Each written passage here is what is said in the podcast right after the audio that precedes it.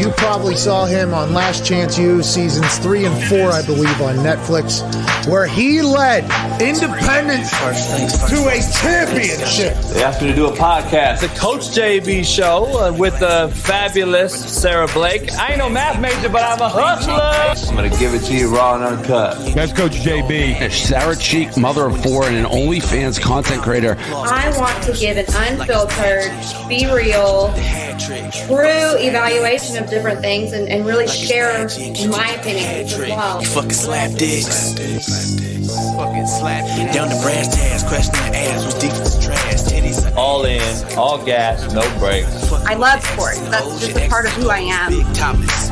Even bigger titties and clothes. She's got sports blood in her. So she's on the cover of FHM magazine. And the coach, JB Show. I'll never stop trying to reach the top because I still remember how the bottom feels. This is an anomaly. This guy right here. Yeah. This is a unicorn. Ain't nobody gonna say shit about JB. I've got a chip on my shoulder. The coach, Trying to eliminate this soft society we have.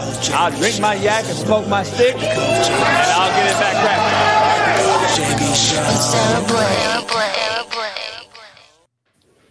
Hello, everybody. It is Fearless Friday here on the Coach JB Show. I'm Sarah Blake, and I am going to introduce you to your favorite person ever, Coach JB. What up, what up, what up? Favorite person ever. I hear that. Can you hear me? yes, Can you hear me?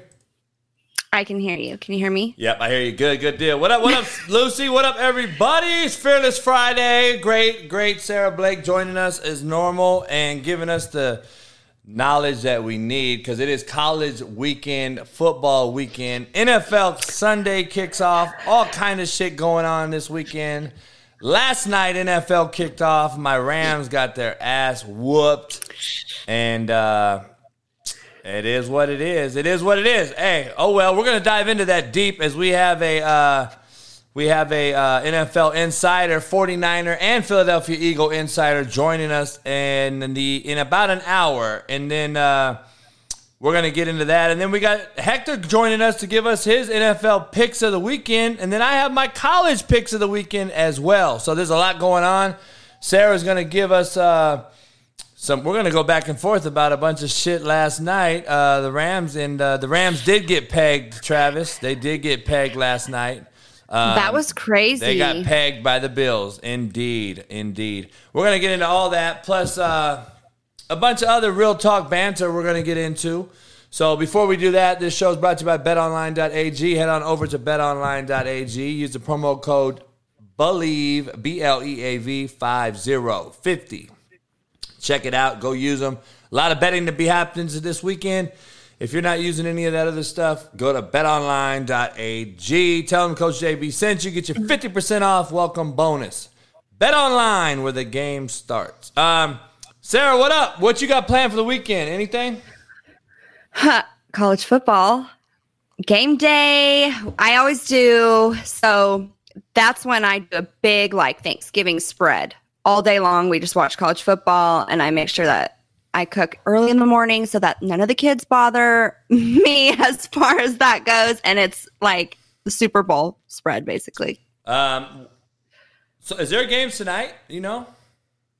I don't know right now. Um, I don't know if there's a game today know. or not.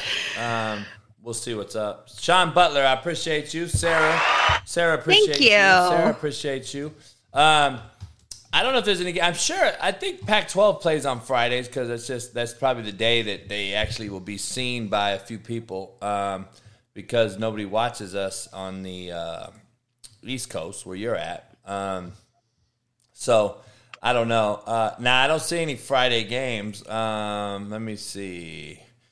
I haven't even looked. I'm only picking Saturday games. Um, yeah, there is Louisville UCF tonight and Boise, New Mexico. Two fucking barn burners. So we got two barn burners. Louisville, UCF. Um, yeah, UCF, UCF should win. They're favored by six. Uh, Louisville looked absolutely horrible. I think their head coach is on the hot seat. Um, Boise, New Mexico is a game that I will not watch. Um, Boise favored by 17. I don't see that either. Oregon State put it on Boise State. But we're going to get into college football here in a, in a little bit. But before we get into that, let me give you the quote of the day. Uh, as uh, it is brought to you by CanadipCBD.com. Go over to join me. and Go get you some Cannadips. Um, use the promo code CoachJB. Uh, quote of the day. I, I, it's an honor of my boy Eddie Manyweather. For any of you that didn't catch the wake up show, appreciate you. We had 120, 130 people in there this morning, man, and uh, it's great to do the morning and people come in and see it. It's a good deal. Uh, Eddie Manyweather got fired today during the show. So if you aren't aware of that, uh, shout out to Eddie getting fired on his day off. Shout out. Uh, I know, Sarah. But you know what? Quote of the day. Don't let an alarm clock be the only reason you wake up, Eddie Manyweather. You got fired because your ass didn't fucking wake up. Come on, man. You can't get fired on your day off.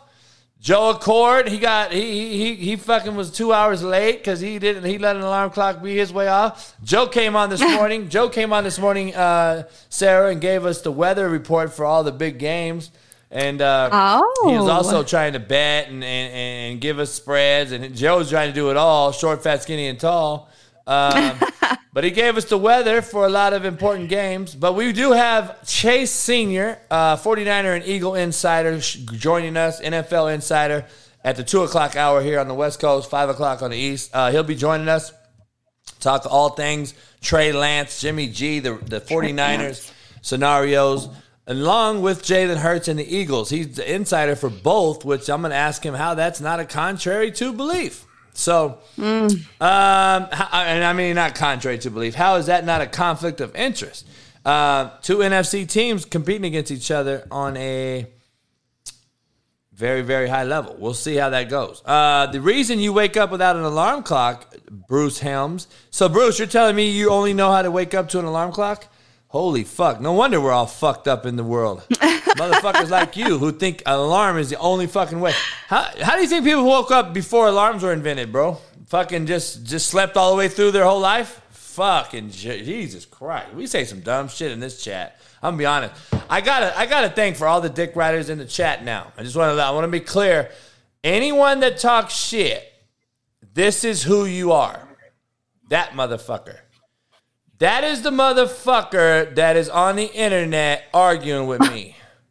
So oh please understand that is who you look like. Fucking Randy Savage and Jay Michaels and all you motherfuckers. That's it. That's who it is, Sarah. Just so you know, Sarah, when you're talking shit, people hating on you, that's who it is right there. So please understand that is who it is that you deal with. Stop fucking worrying about your haters, man. They're our biggest fans at fucking Starbucks looking like fucking loopty loop. Ah, that motherfucker. Man's oos. I don't know what the fuck that is. That motherfucker's wearing yoga pants. That motherfucker had a fucking tampon in. He had all kind of shit. Uh, Nebula's joining us from the morning show. Looks like all the trolls follow and find me. Jackson Lewis, he's joined us from the morning show. We got a lot of fucking haters. It's all good. Appreciate you. Uh, Sarah's Boost Mobile must have ran out and kicked off. She didn't pay the bill. Who knows what's going on? It is what it is. I bet you Baker Mayfield looks like dog shit. What do you want to bet? Uh, Sarah back with us. Her Boost Mobile kicked right in. Boost Mobile kicked off, kicked back in. Uh, she has. Uh, she has. Who are you uh, talking about? Baker Mayfield? uh, I'm just talking to the chat, getting them going. You know, um, yeah. Sarah has the uh, Elon Musk internet. Everybody, you know, it's very, very, um, very, very fucked. phone. Yeah. Um, it is what it is. We got a lot to discuss, though. Um, shit. Let me get to it. Um, poll question. Sarah, I don't have one. I don't have a poll question. I wanted to ask uh, the audience um, something that they could ask us. But I don't have a poll question today. It's Fearless Friday, so I, you know, my poll question, I guess, would be, uh, what is the most exciting part of this weekend, NFL or college football? This is the first weekend that we have both football on? What are you going to watch most? What are you most excited about? College or the NFL? Sarah, you're college, so I oh get my it. gosh. You have orange fingernails. I get it. Um, when I when I see those, when I see orange fingernails, I got to be honest. Um, it makes me think of. I don't know if you uh, you might be too young, but the best popsicle in the world is the orange cream popsicle. It's orange on the outside, it Uh, has cream on the exactly inside. what that is. Huh? Sarah's internet is absolutely horrific. Um, if you haven't noticed, you know, anyone know about orange cream popsicles? I know my boy J- Josh Fele knows because Uso knows about that. That's the best popsicle ever invented, by the way. So the orange cream popsicles are fire. Um, Sarah's internet's gone. She we lost her again. Um, um, I don't know what. uh, Let's see. What is sis? What is sus? Jackson Lewis. Become a member, Jackson. Show yourself. Give us a profile picture so we can see your bitch ass. We want to see who we're talking to around this motherfucker. Quit talking behind these fucking fake profiles, you fucking cowardly cunt. Stop being a little bitch, homie. Man up. Who is you, homie? Show your face, motherfucker. You soft motherfuckers, you can never fucking get it right.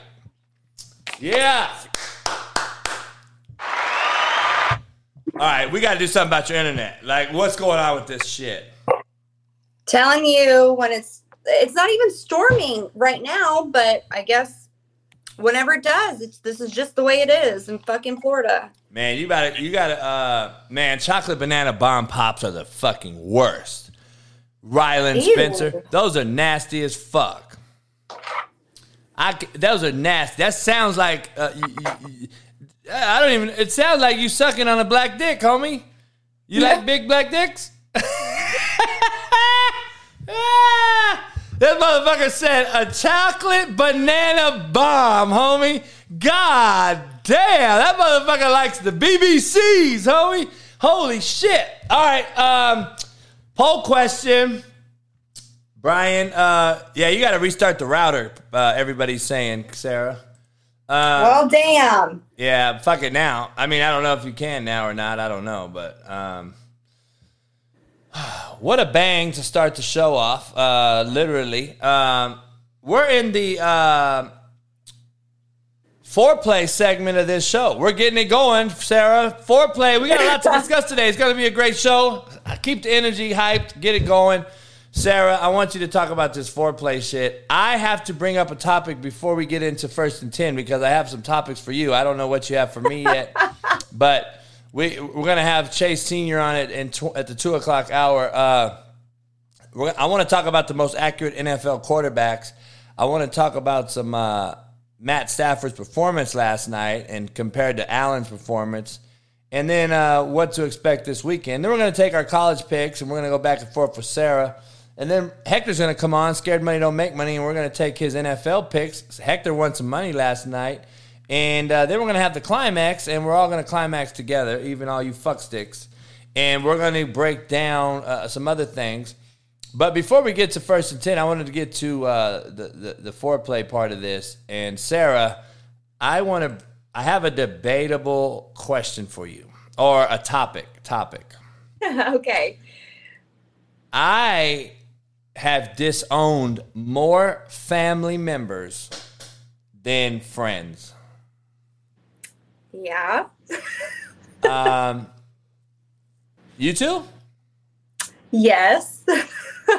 That is very interesting to me. Um, I don't know if anyone has seen the latest. Um, there, the the latest is uh, s- s- very interesting. When I saw this, I was like, "Wow, man! Never ceases to amaze me."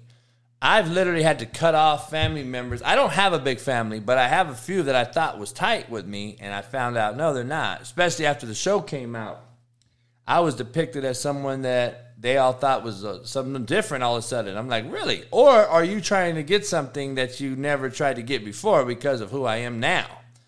So I, it's very, very interesting. I, I always say, Sarah, don't ever get, don't ever trip about getting stabbed in the back. I'm always expecting it, but I never all quite grasp the concept when I turn around and see who's holding the knife. That's when you really are shocked. And uh, I don't know if you saw this, but Luka, own mom, he's suing his own mother because she won't give him his own trademark back. Luka Doncic seven.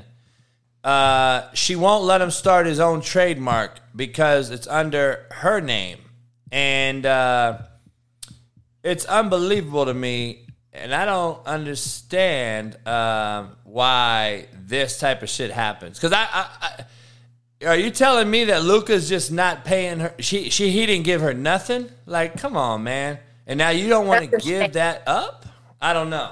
I don't know if you've had any family issues like that, but I've had them, and I'm telling you, it's crazy how they'll turn your back. They'll turn your back on a motherfucker. The- just because they're your blood, don't mean they're your family. I agree 100%. I mean, that in that particular case, that is completely wrong. It's almost the same as the Britney Spears thing with her dad. I, I think there's a lot of people in this world who feel like when they make it or they have this extra, they want to take care of their family because, I mean, I, I was raised in, in that environment where it's uh, kind of like that foreign culture of you take care of your mom, you take care of your uh, elders, and all this stuff. But um, I don't believe that in every family case, blood is a good thing. I agree. I agree. Um, Gorgon said fake news. No, it's not. I've actually looked it up. There's a ton of it's all over the place. That is a real lawsuit, Gorgon. So go look it up and then come back and apologize, motherfucker. That's when you apologize. You apologize when you say some shit that you don't know about, and then you literally have to come back and say, you know what, coach, you're right, I'm wrong. Don't apologize tomorrow, motherfucker, because that's who you are. And we are what we say. I mean, what we are, who we are, not what we say, motherfucker. And you just fucking spoke out of your asshole. So go Google it, find out, come back, apologize to Sarah, and now shut the fuck up the rest of the show.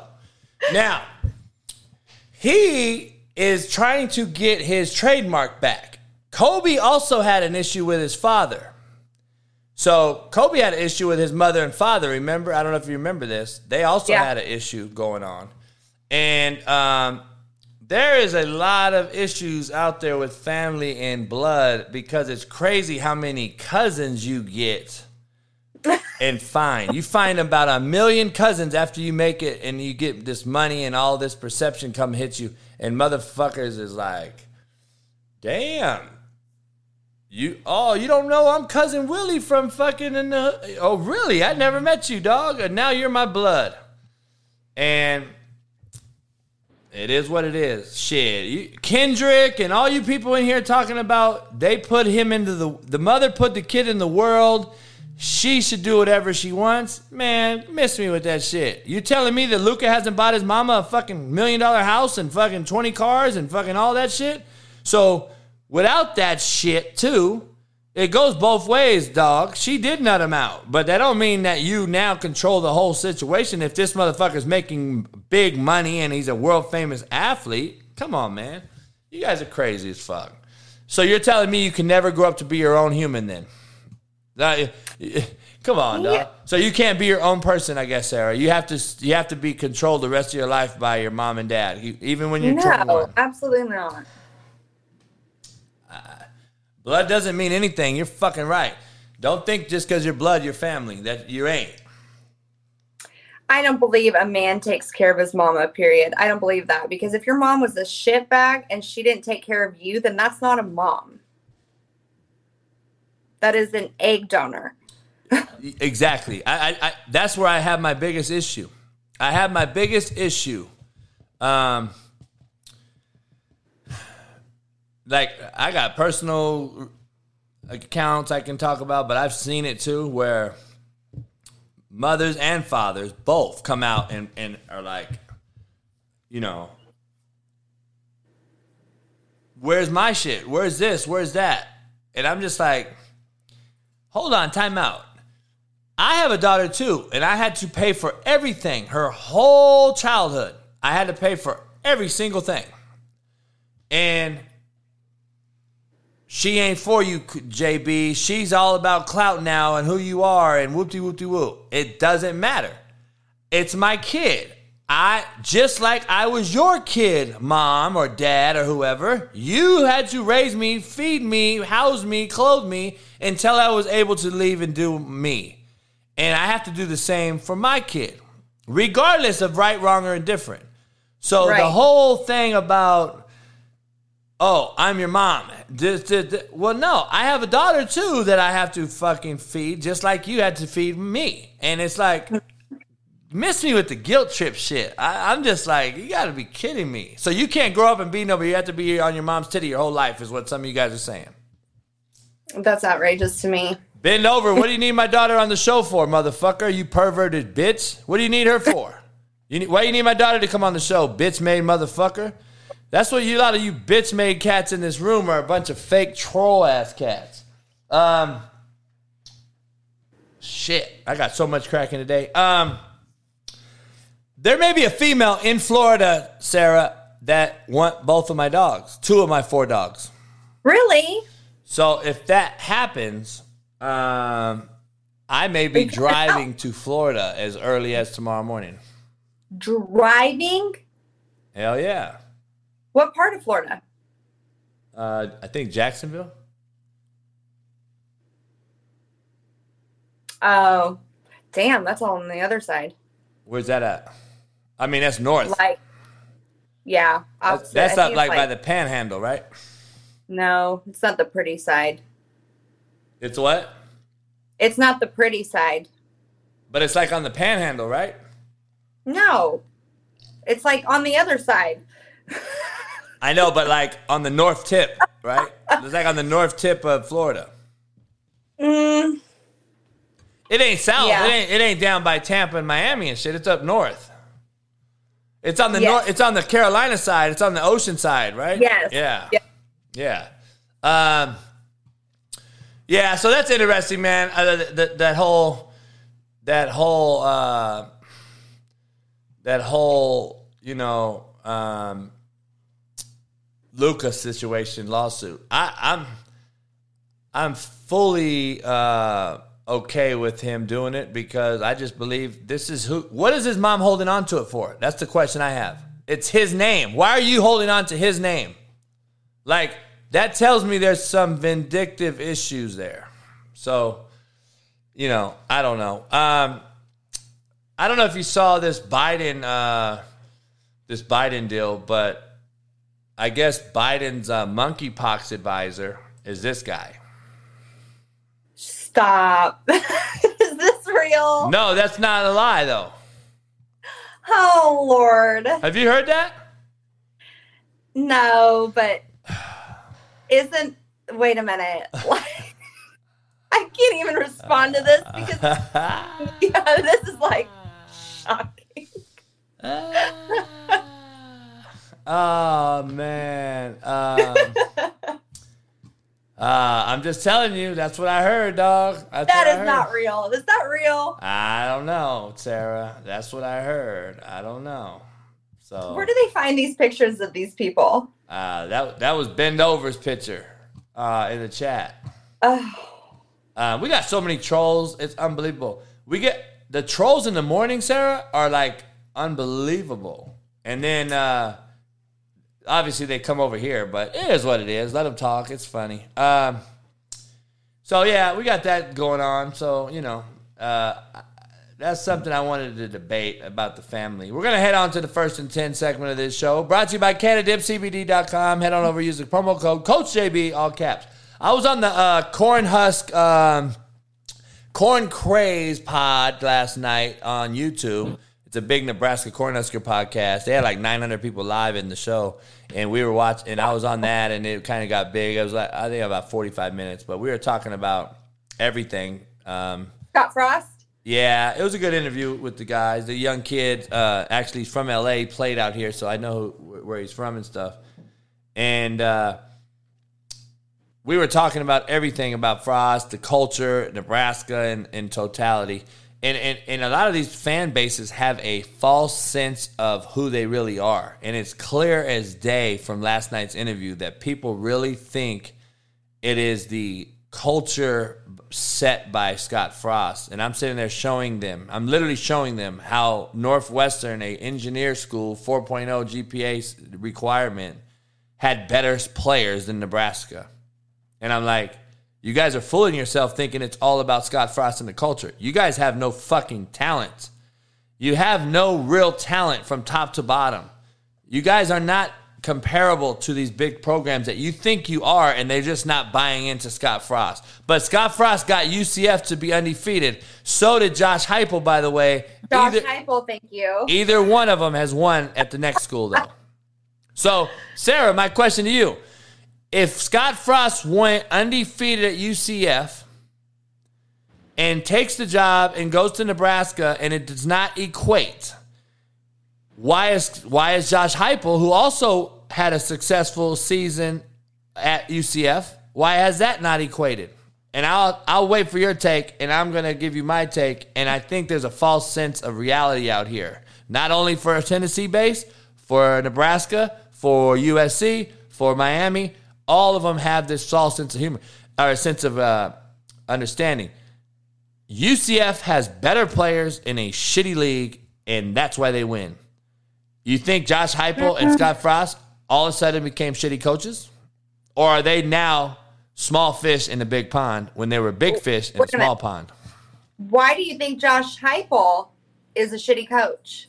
I, I didn't say that. I'm saying, Okay. how do you go undefeated at UCF and now you've struggled at Tennessee so far, right? He didn't struggle at Tennessee. His first year was pretty good. It was one of like I mean, we made it to a bowl game. We should have won that game. We Well, I'm just win by a saying, relatively speaking, But- he's not undefeated. See what I'm saying? That's I think that's the got question. a lot to see this year with him. And then, Yeah. but the difference between Josh Heupel and Scott Frost for me is that I think Nebraska, but it would be like if Peyton Manning came to coach for Tennessee. It, it- these guys that come back to their alma mater to coach, it's it's more of a hype. It's more of a false sense of hope for a program that might not be doing so well, or that you that especially one of these bigger colleges that used to be a powerhouse. You're hoping this is your savior, and you're looking past a lot of things that you shouldn't look past because you, you've got this these i mean you've got something over your the, the wool is pulled over your eyes I, think that they bought into the hype of scott frost more than they did actually recruiting somebody who could build their program back like tennessee we have josh heupel and i'm actually behind him because he's his culture the way that he is rebuilding the program uh, from what it was i have a lot of faith in him versus we had Derek Dooley, we went through Butch Jones, then we went to Jeremy Pruitt. All three of those guys have something in common that they had this different culture, this different.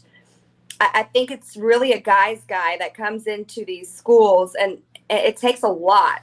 I don't think Scott Frost had that from the beginning. He went undefeated. Okay, so you, but you can't attribute that just to him. Look at everybody he had on staff. I mean, he's the head coach.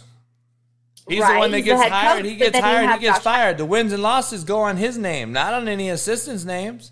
Right. It's a team effort, though. You have your offensive Yeah, but- coordinator, you have your defensive coordinator, you have everybody on staff, and I don't Yeah. think it was just solidly one person. Well, it's never one person, but that's the guy that gets the job. So you telling me it's okay to blame him but not praise him? Um, I'm not saying I, I think that people need to have a real sense of reality. And Well, you praise him for going undefeated. Now you blame him for being shitty. Which one is it? I- I'm not going to praise him solely him for going undefeated because I know it's a team effort. But I think that people look at Right. These- but I'm saying we're you know- blaming him. We're blaming solely him. I don't hear nobody talking about his coordinators right now that they're shitty. didn't he pick his coordinators though? Yeah, so then how can't you praise him when he's winning then? I don't get it. What you're saying? Like it's not just you I'm talking about. I'm talking about this is the topic of discussion. I just had it last night. How long night. has he been at Nebraska? this is year three or four.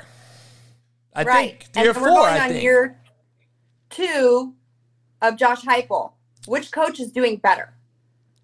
Totally different dynamic. You don't know yet. You won't know until this second year for him. So let me let me say this. I just talked about it last night. You cannot praise the sole human for winning if you're going to blame the same human for losing. If you if you're telling me that you're it's a it's a team effort when you win and it's a singular effort when you lose, you're you're wrong. Everyone's wrong because it ain't about me, it's about us. That's my staff motto. So how can that be the same? How is it different for one and not the other? It's the same. You- It's the same, but it falls on the head coach. It always falls on the head coach. He gets the wins and losses. He gets the bigger job. He gets the most money. He also has the most pressure and takes all the heat for losing games, losing a kid. Just remember when the kid, when the rape charges and all that happened at Penn State and all that that debacle happened, nobody was in. Who was the final straw? Joe Paterno, Joe Pa. He's the head coach. He's the figurehead. He's ultimately held accountable, just as if Josh Heupel, just as Scott Frost. So whether you win or you lose, it's going to be for on him. Urban Meyer. huh? Urban Meyer wasn't held accountable for everybody else. Well, I mean, he was at Jacksonville. He was in. Uh, he was for grabbing the girl's booty. I mean, now is he held accountable? I don't know, but he is accountable. Bottom line is the truth about it. He's accountable. Now, is he held accountable? I don't know. Does Urban get another job? That's the next question. That's what I got asked last night. Does Urban Meyer become the next head coach of Nebraska? I said, fuck no. And I said, if you hire him, you're again setting Nebraska back because Correct. he's only going there for two years to rebuild his name and he's gone and he's going to another school. So that's the problem with college football and hiring these fucking people. They are hiring people that need to be there compared to want to be there. Right. I think Josh Heupel w- wants to be at Tennessee. Now, do I think because- Josh Heupel loves Tennessee? Do I think Josh Heupel that's his dream job? No, but I think he wants to be there more than he has to be there. Um, yes, I would agree with that because they did ask him about the Oklahoma job and everything like that. And he said that he was there and he's building a culture and he's building it. And I, I believe in him, you know. Um, now, if he continues to stay and he continues to keep his word, that builds trust. And and I think these kids, he's the right guy for the culture that they're building out there for these kids. And he's got the right kids that buy into his culture.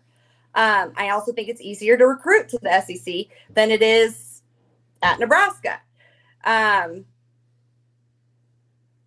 I, Nebraska's not what they used to be. So I, I, I don't think that you can completely blame Scott Frost, but he has been there for what, five, is it five years? Four, I think. I think four. I think the next head coach. I think he could be fired as early as tomorrow after they lose to Georgia Southern or struggle with Georgia Southern. If that But happens, he has to stay till October because then they don't have to uh, pay him out as much. I don't know. These big programs don't care. They still end up paying these guys. Um, but this is my thing. Um, they, I don't know. I talked about it in depth. They continue to recycle the same old fucking coach just to fire them. They they just want to end up firing them at the end of the day. And um, the bottom line is, I think Frost can go as early as this week, and then I think uh, you know if they struggle or lose, and then they're gonna recycle another commercialized guy, and I believe that the guy they probably go after next is a guy like Luke Fickell, and I, hate to say this, and I'm just being honest. I don't I don't respect Luke and don't really have a lot of respect for him just because of the interaction I've had with him at Cincinnati during recruiting and some issues with kids. That I have a lot of guys like that though. Lincoln Riley, fucking Pompadour at Oklahoma State. I got a lot of guys like that. Harsin at Auburn, which used to be at Boise. I didn't let any of those guys in my office, so they knew better to even come try to get one of my players.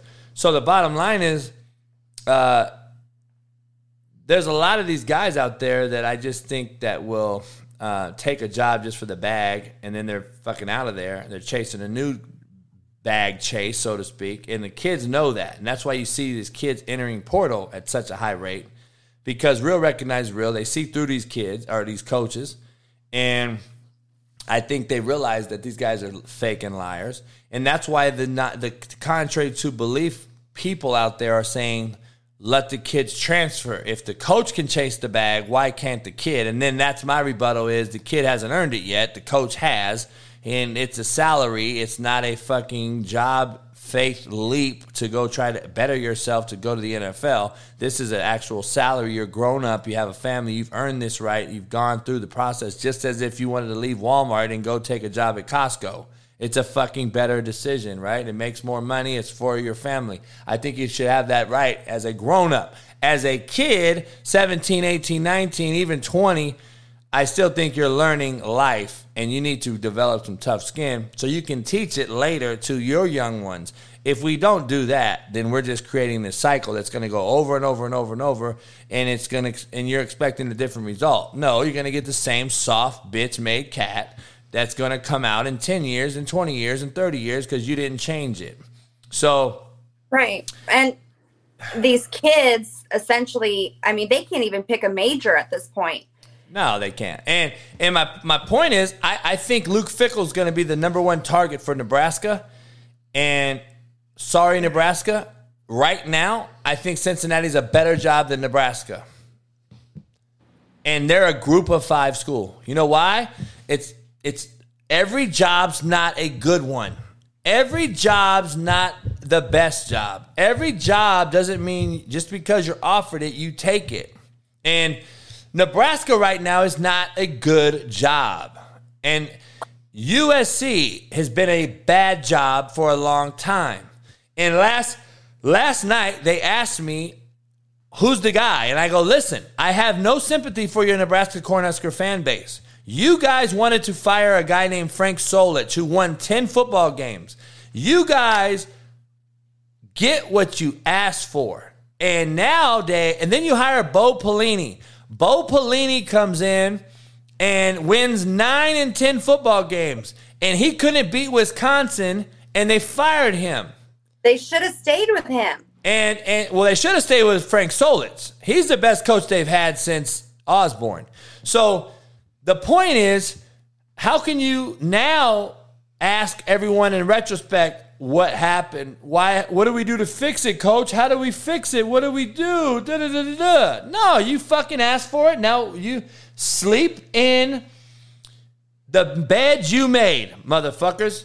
You motherfuckers all think grass is greener. Go chase it then, because I guarantee you You'd be loving 10 and 3 right now, getting your ass beat in the fucking championship game versus whoever, because you'd be you be in the game at least, you're guaranteed bowl game. And they're so far gone now, I don't think you can fix Nebraska in, in the next five, ten years. Just because they're so far in the hole, you have to completely gut it out. Just like KU. And I think Lance Leipold has created a culture at KU where he's gutted it out. He is starting over. And now you're going to see him not only abuse the portal, he will not abuse the portal, A, and he will treat the portal accordingly as it is designed to do. He will pick a, a quarterback, he will try to grab an O lineman, D lineman, and he will do those things compared to going out and trying to get 30 that will fucking cancer up your culture and your locker room.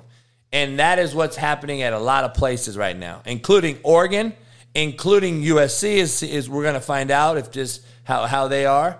But you saw Oregon, how bad they looked, and that's because they have 30 transfers. You saw LSU, how bad did they look? They had 22 transfers. So I want to see all these teams with the transfers and how good the organization is ran because the best tackling team in football is Alabama. The next best is Clemson. Those two teams stay out of the portal. They don't lose kids to the portal, they don't take kids out of the portal and you wonder why the philosophy, the structure is there. So, right, the culture's there. Everything's there. The teaching, the ideology, the same words being repeated in your ear over and over and over actually works. It ingrains in your system as a player and a coach. If I have to hear you and then I transfer to you and then you teach me another thing and then I transfer there and I teach another thing and you transfer me another, now it's four teaching ideologies and we have horrible teaching and coaching going on. And now we have been taught four things on how to tackle. And you wonder why we have more injuries than we've had in 20 years. But I also think the requirements are different. The expectation is different. Nick Saban's not going to just take anybody. He has different expectations. Exactly. That's why he's not taking more than two guys out of the portal, if any. He doesn't need to. Yeah, he's stacked. So I mean, it's just it, it is what it is. That's why it happened, and that's why Clemson was so stacked the last five six years, and they've been in the national title and had a chance to win every year. And so I don't know. It just continues to to me. It just blows my mind how people think that um, this is a real like we need to we need to get into the portal to win. I, I just don't agree, and I think. Lance at KU is going to shock people, and we're going to get into all that later on and get in Uh-uh. the picks. I will. I put a hundred dollars down today. Today they will not win seven games. KU will not win seven games. There's no way. Really? Let's go. Hold on. All Before- right, I will. Hold on, hold on. Let- Everybody, All right, hold on. Let me let me let me uh let me uh let me pull up their schedule. yeah, it's. oh, All right. I let me pull want them to win. I mean, that would be freaking amazing, but I just don't see it happening. Not yet. All right, here we go.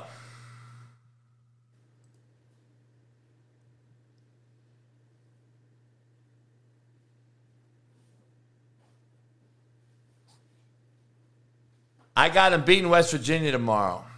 That's going to be two wins. Mm. I got No. them beating Houston and Duke. Four wins. I, they might beat Duke. They're. I, I agree with that win. That's but four wins. I got them beating Iowa State. It's five. No fucking way. They'll struggle versus TCU and Oklahoma and Baylor. Uh, Oklahoma State, they're going to shock one of these teams. I'm just telling you. Um, I think they beat Texas Tech. Um, Texas is probably going to boat race them this year after they lost to them. Um, and then they'll come down to K State. I, I have them at six wins versus K State. If they beat K State, uh, that'll be seven. Um, I'll take your bet. Okay. I'll take your bet. Hundred bucks. Um, bank it. Bet on it. Um, bet on it. We're gonna bank on it. We're gonna take it. Hundred dollars. KU wins seven games. There's no way. We're gonna do it. We're gonna do it. We're gonna do it. Um, I appreciate that bet. We're gonna do it. Uh, and I'm just a Lance fan. I know what he's doing. Um, I think you're gonna see some things you're gonna trip off of. And if he beats West Virginia tomorrow, I'm gonna be very confident in my pick and what I've. Uh, we're gonna get into that though. We're gonna actually get into that um, here in a minute. Um, I want to get into something. We got about 15 minutes before our NFL insider joins us. Um, I want to get into the most accurate quarterbacks in the NFL. I wanted to pick your brain on this real quick. Um, I'm going to force you to learn the NFL. So, Oh, I'm ready for this. this is something that's come out. This is a media person. The media people that keep coming out with these fucking unbelievable takes blows my mind. All right. Now, here's the most accurate quarterbacks according to Warren Sharp. Okay. Um, Warren Sharp has Burrow at one, Kyler Murray at two, Carr at three. He has fucking Tannehill in there at six, uh, Tua at Justin eight. Herbert. Goff at nine and Dak at 10. That is his picks as the most accurate quarterbacks. So, um, it blows my mind if anyone has Kyler Murray at number two on anything. He doesn't have Aaron Rodgers in there, and I'm just like, I don't see Aaron Rodgers. I don't see Tom Brady. I don't see Matt Stafford. I don't see fucking. Um, it, Josh Allen. it's unbelievable on this how this bad this list is right here. Um, there's a lot of guys. Bet I mean, he don't have Mahomes on there. He don't have fucking. Uh, oh, he has Herbert. He don't have uh, Wilson on there. He don't have fucking anybody on there. I'm just like, you got to be joking me.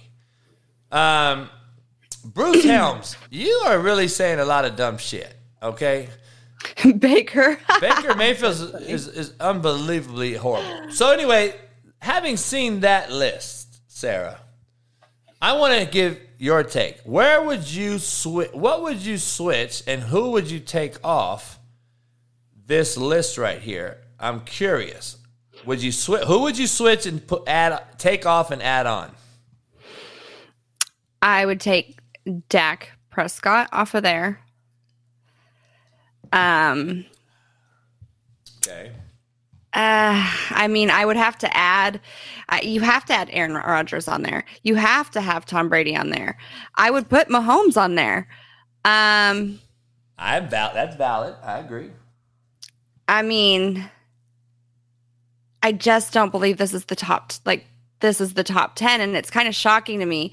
This is who they're claiming is the top 10. And it makes me sad for the NFL. This is why it's really, really hard to to follow the NFL now because there's not you don't have your true grit quarterback like it used to be the traditional quarterbacks that we we knew and we loved. Um Yeah. it's I- just not the same. Aaron Rodgers would be number one. He's the most accurate pinpoint passer I've ever seen in my life. He would be number one. That's unbelievable not to have him on your top 10. This guy, uh, Warren Sharp, has got to be the biggest fuckstick. I'm actually going to tweet him after this show and let him know how much of a fucking idiot he is. So make sure everybody watches out for that. Um, Aaron would be one on that list. I would actually put, I would probably put Brady at two. Um, I would keep Burrow at three. Um, I would put Russell Wilson at four. I would put Kirk Cousins at five. I would put Allen at six. I would Yeah. put her, I would put Uh, I would put uh I'd put Matt Ryan right where he's at. I would take Tua off. I Goff just so we're clear. Um I want to be real clear with people on this list. Let me see let us see our face. Jared Goff, if he was out at the park in seven on seven throwing the football around, he is very, very impressive. Real talk. Jared Goff can throw the ball with anybody. Um, he can really throw it with anybody. But when the fucking lights turn on and the fire and the bullets are spraying, he doesn't do well. So there's just a problem um, with that. Um, I just I can't believe Josh Allen's not on that list. I know. So I'd have him on there, obviously, top five probably. Uh, but th- we're talking accurate. And now, what does accurate mean? Does it mean me as a quarterback guy looking how accurate he is? Or are we talking passing accuracy actually on a stat because of the ball is actually completed? Because we have guys that drop a lot of footballs for a lot of quarterbacks, and their passing percentage really drops. So there's This a lot like- of different things that go into account on this whole thing. Um, Best and greatest. yeah, I don't, I don't. that thing is, uh, I, I heard, I heard your take. I heard Zach take on that spaces we did that day. Um,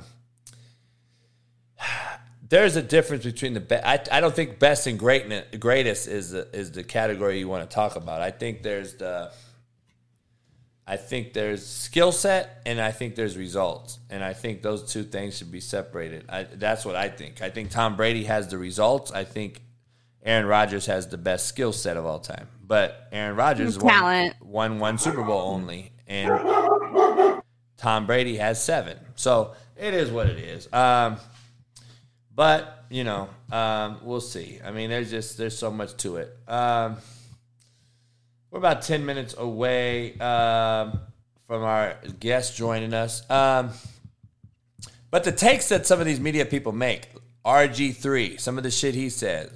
Fucking Ryan Clark, some of the shit he says.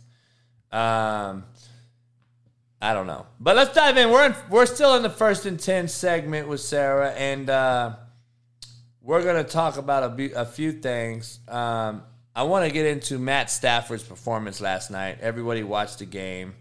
Um, that was with Sarah's dogs, not mine. Um, but I'm glad she muted it because if she if her dogs bark, my fucking dogs will hear it, think there's a dog in the house, then my dogs will get into a fucking fight. Then I'll have a whole nother motherfucking issue.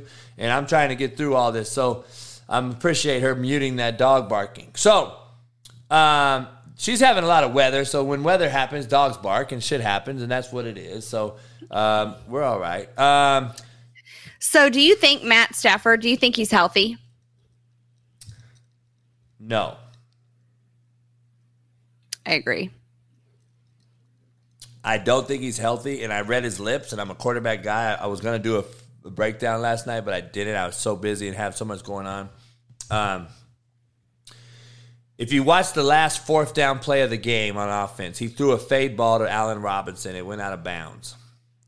He threw it out of bounds. He came over off the field, took his helmet off, and he's talking to the head coach McVay, and he's telling him, "I can't throw that ball." And I was gonna break it down, and I was like, "I don't want to do that." My but my good one of my best friends is the wide receiver coach for the Rams, and I'm just like, "I don't want to do that." So he came off clearly and was like, "I can't throw that ball." And when he said that, it it, it tells me a couple things. As a coach and a coordinator and a, and a quarterback relationship is mean meaning he, he, he I don't think he said it because of his injury. I think he said I can't throw that ball versus that coverage, that route we ran, and that scheme. That is what I think he said to the coach coming off the field. Okay, um, and that's what I think he meant. I don't believe he he didn't play four quarters and then come off the field on the last ball and say I can't throw that football. So because of an injury, I don't believe that's the case. I think he'll play the season. I don't think he's going to be a. I think he'll get. I think they'll be Stafford. I have full confidence in. I'm not tripping on him. I think he's big time. We just talked about it yesterday. Um, I, I don't. I broke it down this morning on the morning show, Sarah. This is the issue people don't understand unless you're a coach. The defense is always ahead of the offense, A. And an offense like the Bills returning everybody plus stacking up at a wideout, where the Rams lost OBJ that helped them win it. They lost Von Miller, obviously. I don't believe that's going to be a crucial, critical element to winning another Super Bowl. What I do think is, though, um, what I do think is the Bills had nine months to prepare for the Rams, Sarah. Nine months. See, a lot of people don't understand that. Let's see how the Rams go and how teams do when they get four days to prepare for the Rams. See, there's a huge difference. When you have all off season to prepare for a team, it's a lot different than it is four days to prepare for a team. This first Sunday, and I'm going to tell Hector when he comes on at 2:30, be wise with your choices this weekend as all as you're betting because the first Sunday, defenses are always ahead of offenses, number one. And every team you're going to see this weekend has had 10 months to prepare for this one first game team. And that usually makes for sloppy performances on offense. And then you're going to start seeing the real teams after teams have four days to prepare. So now every team's going to have four days to prepare for that team every week from here on out. Now you're going to start seeing who's who and who's going, and the cream rises to the top. So I expect the Rams to be fine. They'll bounce back. I'm fully capable of Stafford. I think they'll still end up getting OBJ. I think Allen Robinson will be fine. He had one catch last night. He'll be a big part of it. Um, I do don't I don't like, and I want to talk about the ball or the fall portion of these two quarterbacks today, Stafford and Allen, and get your take. Stafford, I liked. I, I don't like the fact that he's always looking to Cooper Kupp to save the day, but there is a reason he's doing that too. And the reason is his O line. He lost a a big time possible Hall of Famer captain, chief of the team, uh, left tackle retired last year. That's just not a very simple replacement for a big time quarterback, especially knowing that my blind side now is not as protected or comfortable as it once was. So you lost that And then the second part of this is when you don't have confidence in your O line, you look to your safety Yeah. blanket. And your safety blanket is Cooper Kupp. He led the NFL in catches and yards last year. So that is a part that deterred me last night because I wanted to see him and I'm like, God damn, dude, you got to get out of your progression and you got to get from Cooper Kupp to your second read to your third read, etc. And uh, he didn't do that very well, so I thought he struggled. Um, but I think the Rams will be fine. I'm not worried about it. Um, so that part of it, I'm fine with. Now, flipping it over, Sarah, I, I want you to answer the Stafford part, and I'm gonna I'm gonna give you Allen's performance real quick. Allen looked good. He threw two picks. One was dropped. One was not. Uh, he still looks sporadic. He still has a lot of gimmicky Mahomes in him. I think he still does way too much. I think the coaches have not taught him from year one, two to three to now. I still think they're allowing him to do whatever he wants, and it's going to cost him and the Bills. Not only is it going to cost him a lot of money if he gets hurt, it's going to cost the Bills a Super Bowl opportunity if he gets hurt.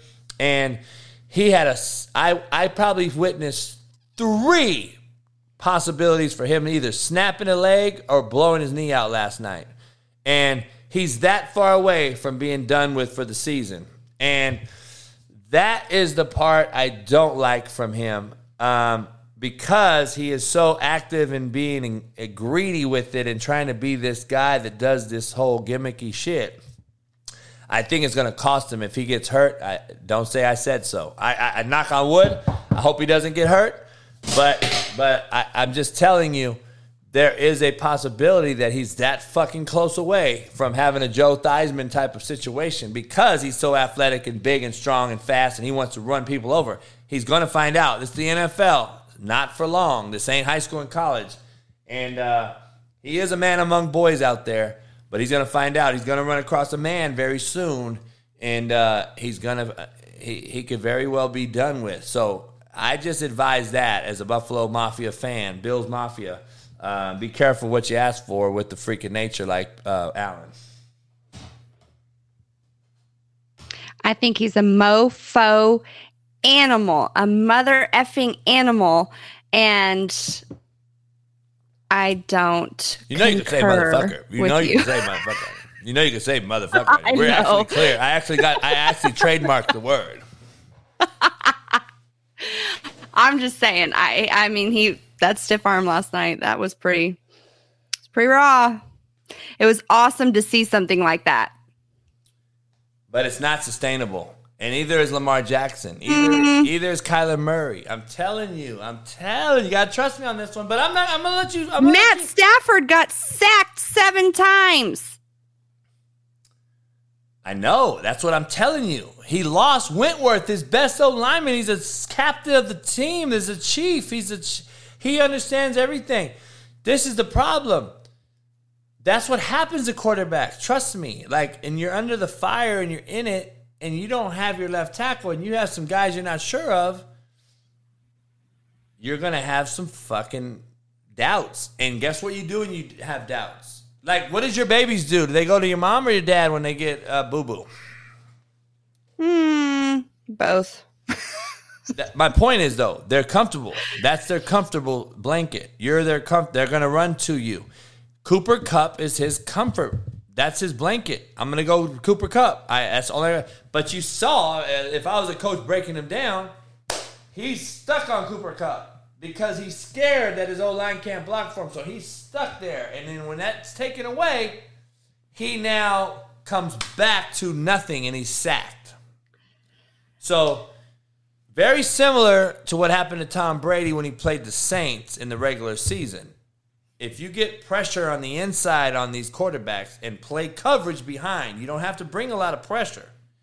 And that is an Achilles heel for Tom Brady, Stafford, Aaron Rodgers, all these different guys. Because if you don't bring pressure, see, when you bring pressure versus a great like Aaron Rodgers, Tom Brady, Matt Stafford, what happens is you bring pressure, I replace it with a ball, and it's a big play.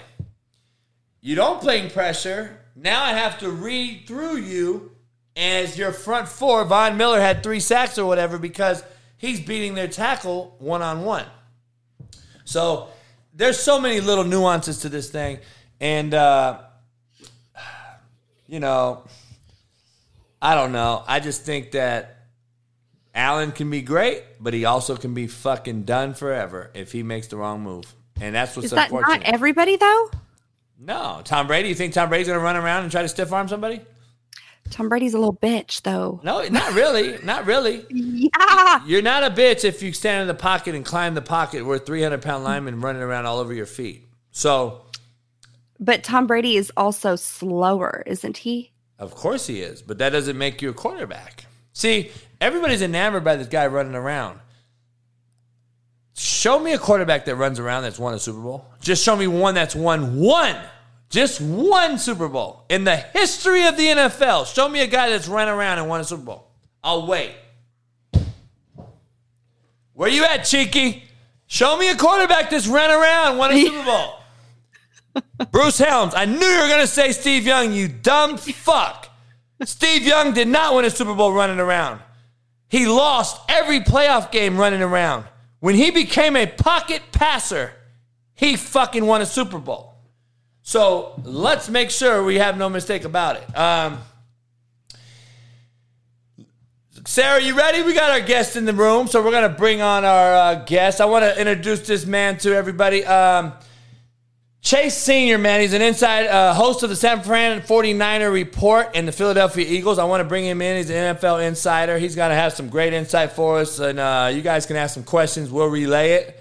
But I want to get him to no further ado. I appreciate you coming on in, brother. How you doing, man? Coach JB, been a big fan of yours for a while, man. Appreciate how you keep it real, and thanks for having me. I'm excited to chop it up. Oh man, I appreciate you coming on, man. This is lovely Sarah Blake, man, my co-host. I appreciate uh, you coming on with us today, man. Of course. What's up, Sarah? How you doing? I'm good. Good. Uh, where you at? So uh, we're based in Dallas, Texas. So Chat Sports is a national digital sports network. I'd say we're kind of a hybrid between ESPN and Barstool. We hit you with the analysis, news, rumors, breaking news, and all that stuff. But we like to have fun on air. And we're all about audience engagement. For instance, when we're live, we'll drink beers, I'll shotgun beers, take some shots of tequila, whiskey. We like to have a lot of fun. So that's kind of the Barstool element of it. And then the ESPN side is just talking football. Um, that's that's what's up. I got to check it out, man. Uh, let me ask you this. Sounds How- awesome. Yeah, yeah. It's uh, pretty awesome. Yeah. How'd you get in? So let me ask you this: How'd you get into it? Were you a player? I wasn't. No, I mean, I grew up playing athletics and I was very athletic throughout my entire upbringing. But I grew up in the Philadelphia area. And when I was five years old, the first thing I did when I moved into my family's crib was turned on the TV and it was Comcast Sportsnet, which is now NBC Sports Philadelphia. That's the regional sports network in the area. And I saw these people on air talking about the Philadelphia Eagles, 76ers, Phillies, Flyers. And I envisioned myself doing that at some point in my life because I probably wasn't going to be a professional athlete. And I just fell in love with the game of sports. I think that sports in general bring people together regardless of political background, affiliation, you know, your race, your religion. It just brings people together more so than anything on earth. And I fell in love with that. I fell in love with the dramatics of it, the competition aspect of it. So throughout my entire life, I've just taken the necessary steps to get involved in broadcasting. And I've kind of had a, a path all throughout the industry up to this point. And now I'm working for Chat Sports in Dallas, Texas, and life is awesome That's good. Where are you from? From Philadelphia. I grew up right outside of the city in a suburb called West Chester. I went Yeah. to Temple University in Philadelphia. Um, legendary basketball program, obviously, with John Chaney back in the day, who I'm sure you admire because you keep it a buck and he kept it a buck back in the day. So, Big fan. Yeah. Love Yeah. it. Motherfucker had eyes out to here. yeah, Uh, for real. Hey, so to explain to us. So you explain your whole what you guys do. Explain to me. So you're a you're a you do f- 49er and Eagles work. How is that? Is that like a huge like conflict of interest or no? Some people might see it as that. I don't. It's my job to cover the NFL as a whole. And then I'm the main host of the 49ers report as well as Philadelphia Eagles Now. They're two of our most valuable properties at Chat Sports.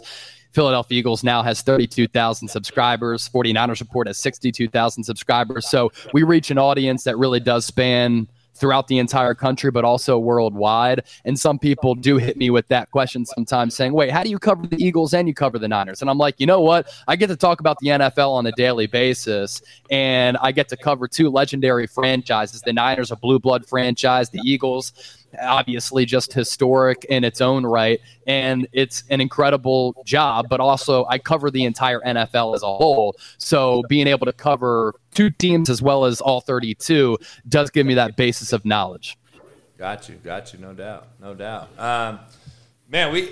I, so I'm I, I critique quarterbacks all the time, right? And and I critique I treat I critique anything, teams, organizations, whatever. I was on a big Nebraska podcast last night, um, and then and then I saw this dropped. Right? Have you have you seen this shit right here?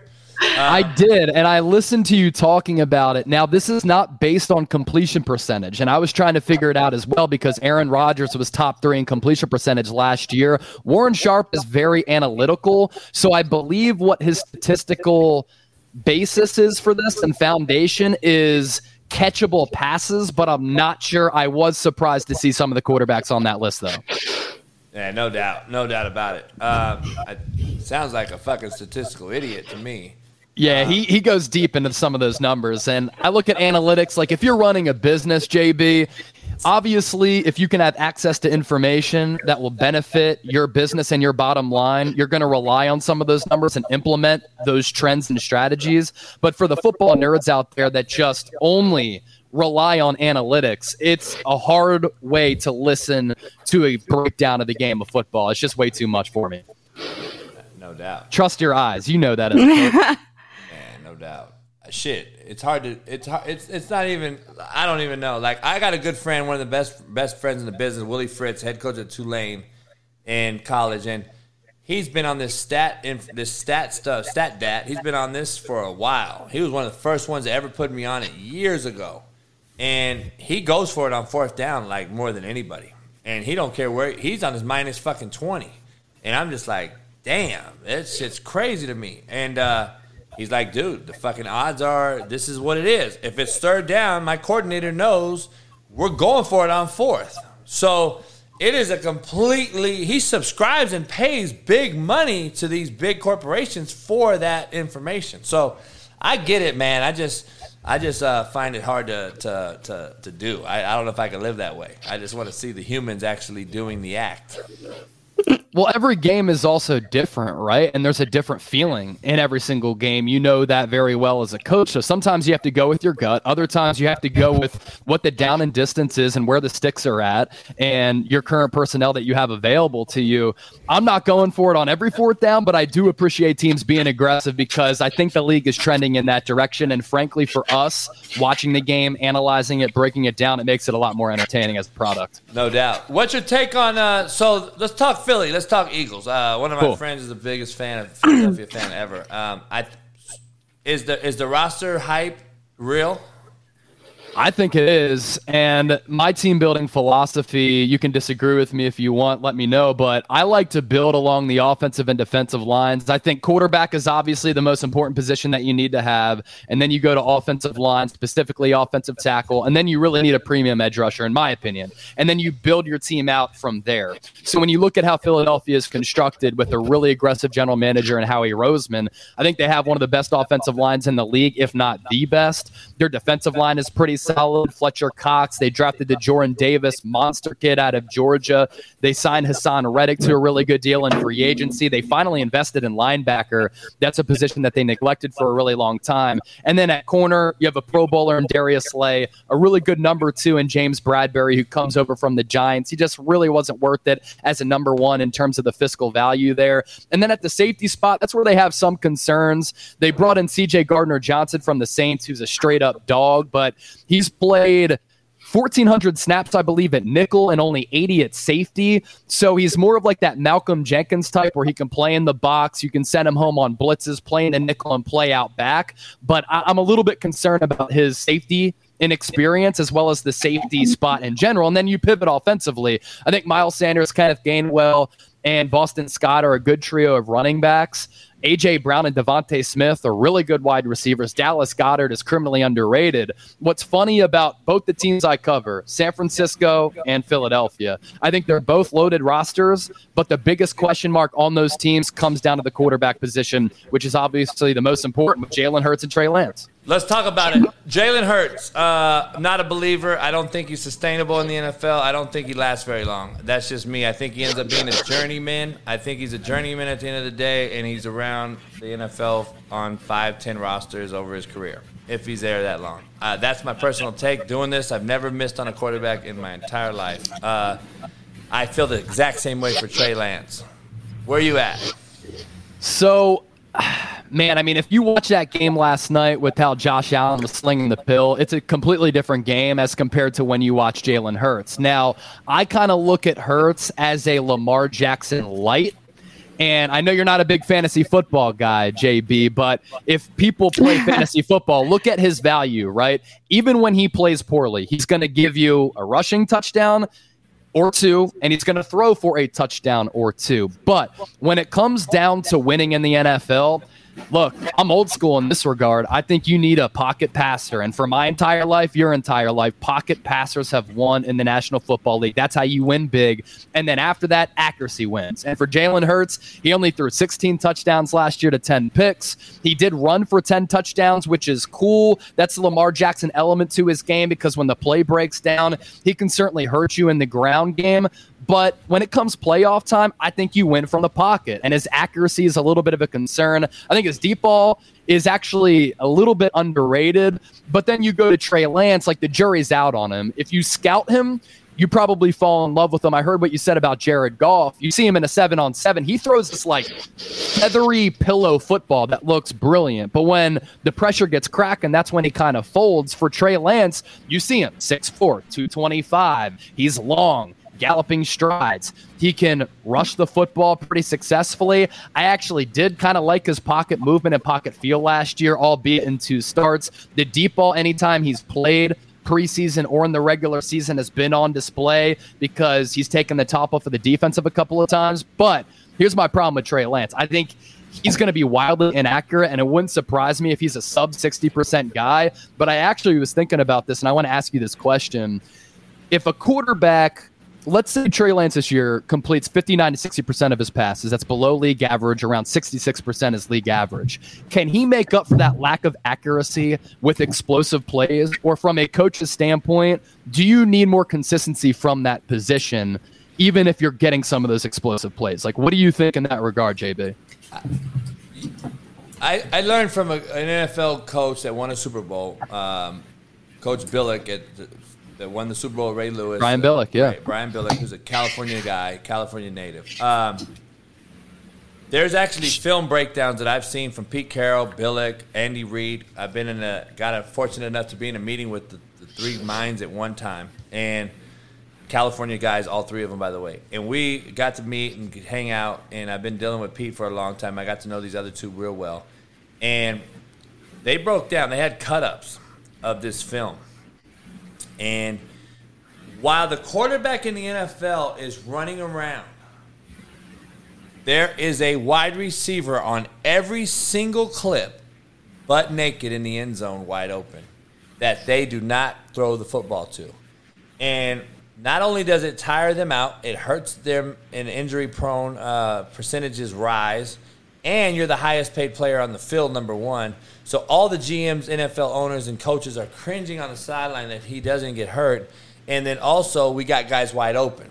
So the percentage of you winning that football game is decreased by a lot. Now that is the stat portion of this game that's been around for a long, long time.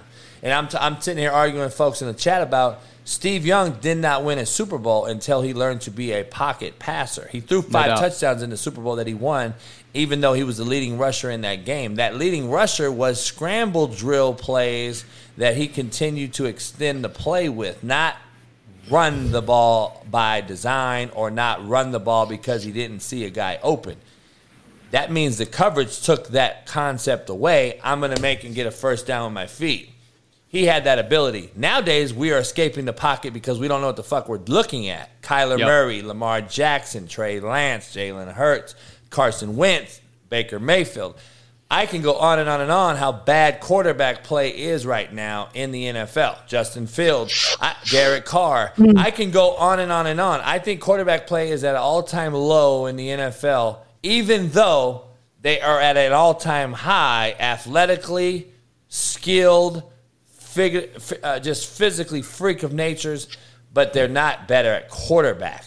And that's the problem. And I, I equate it to college football being horribly coached up at that position because we're so enamored with going fast, tempo, no huddle, zone read, RPO that we are we refuse to coach the fundamental basic concept of getting under center, taking a snap, taking a real drop, learning progressions of read keys, post and pre-snap reads, all these different things and you really see it, especially with the young athletic QBs that have come into the league. And it's it sucks because it seems like the college coach is like, all right, let me get the best looking freaky motherfucker I can on my roster to help me win my game so I can go get my bag.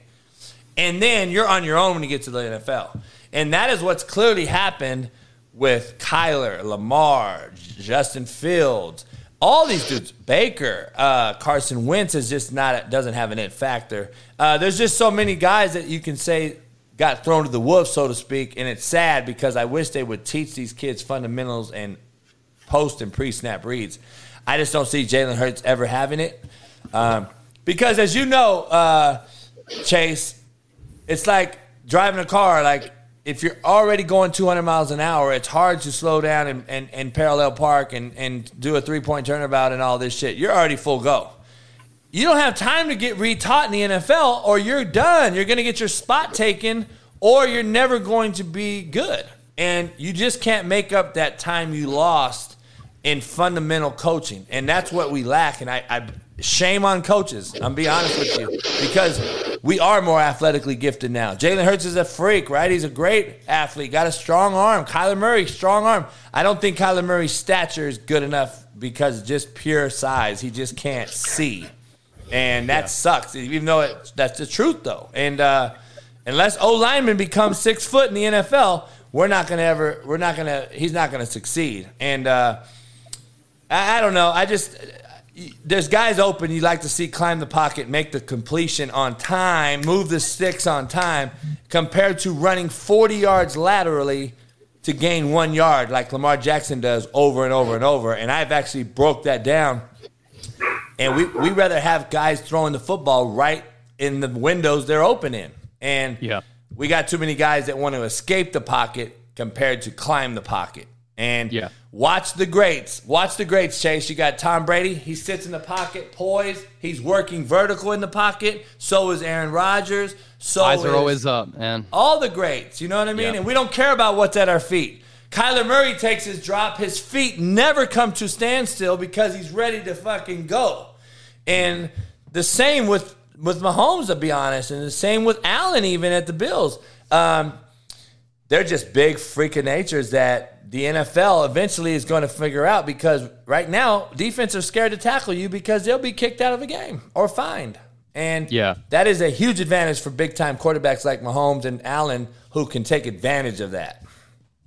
No doubt, no doubt. And for Lamar, he's so exciting to watch. He's a video game character. You go back to Michael Vick, he probably has the stupidest arm strength that I've ever seen, but his consistency and lack thereof was so maddening. He come through the splash play that was just one of one. But then when it comes down to just the fundamentals of the quarterback position. That's where he was lacking. Jalen Hurts can stick his foot in the ground like he did last year against the Saints, totally juke a guy out, take it to the crib, and you're like, wow, that's really special ability. Trey Lance, 6'4, 225, rocket arm. But can you complete a simple 10 yard out? Can you move the sticks like you said? Can you hit that seam ball when you need to? And if you're not accurate, you're going to get feasted upon in this league. I mean, you saw it with Matthew Stafford last night. Last year, he threw the most interceptions in the league. He's coming off that elbow surgery, and I heard you talking about him. He just didn't look right, but also the inaccuracy was just glaring. And if you don't have that accuracy at that quarterback spot, I just don't think that you can be a true Super Bowl winning quarterback. And that's what makes Tom Brady so great. That's what makes Aaron Rodgers, Peyton Manning so unique is the anticipation on some of those back shoulder balls, which is just so unique. And that takes reps and reps and reps, but also this uncanny feel for the game, but the consistency of just accuracy. Because when you got to move the sticks on a third and seven, third and medium, third and long, I want to rely on my quarterback to be able to do that. And the jury's out for Jalen Hurts there. Jury's out for Trey Lance, going back to your original question. No question.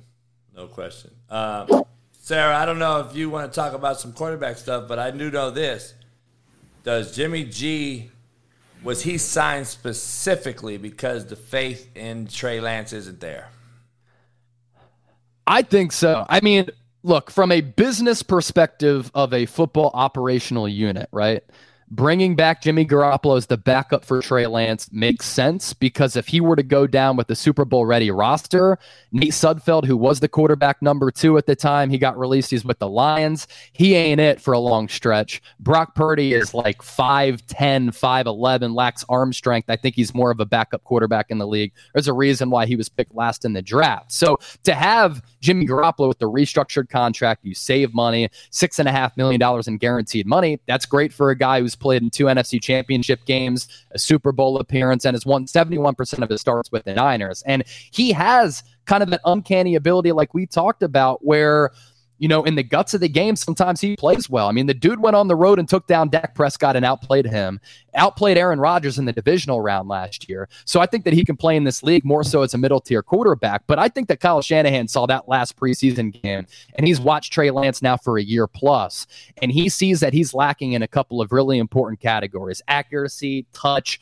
anticipation. And he's thinking, okay, if he doesn't work out, our Super Bowl window is right now. And I think after that final preseason game, when he was kind of rocky against the Houston Texans, he saw the Lance performance, the backup quarterback performance, and he said, look, we need to do something at the quarterback spot in case Lance doesn't work out because I'm worried about that from Kyle Shanahan's perspective, or if our backup quarterbacks aren't up to par. And I just think from a bringing in Jimmy Garoppolo standpoint, you're not doing it if you don't. It, it, they did it because they have a lack of trust and lack of faith in Trey Lance that he can be that guy. You can't tell me any other reason why they'd bring in Jimmy Garoppolo other than they're a little bit worried about Trey Lance because the human nature aspect of Lance, you can say all you want if you're Trey. I'm not worried about Garoppolo being here. I'm not going to be looking over my shoulder.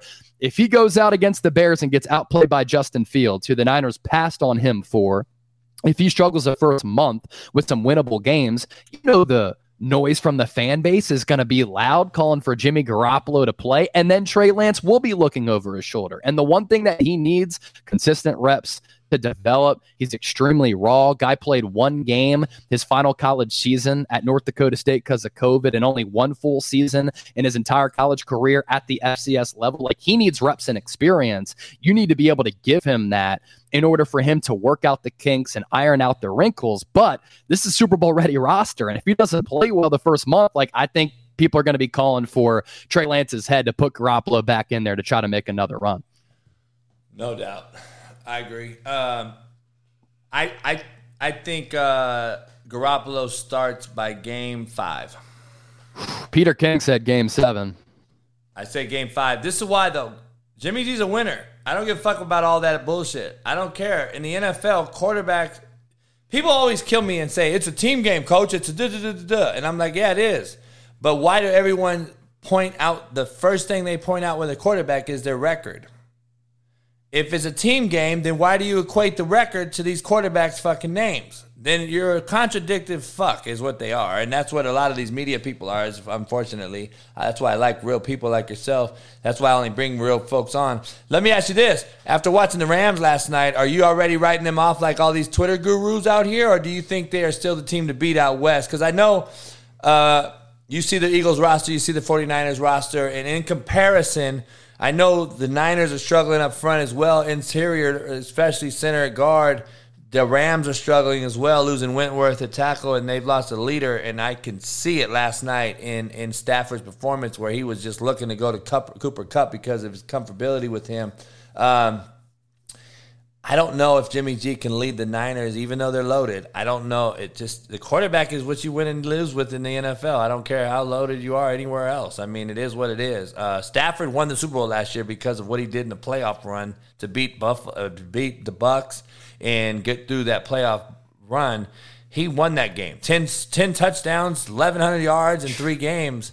Uh, you know that's the it factor. What you can argue Aaron Rodgers hasn't done yet in a playoff run. So, um, having said that, where are you at with with the Rams performance, and how do you like that NFC West? And uh, how do you compare those rosters, Eagles, Rams, and Niners, which everyone thinks are the three best NFC rosters, along with the the Bucs?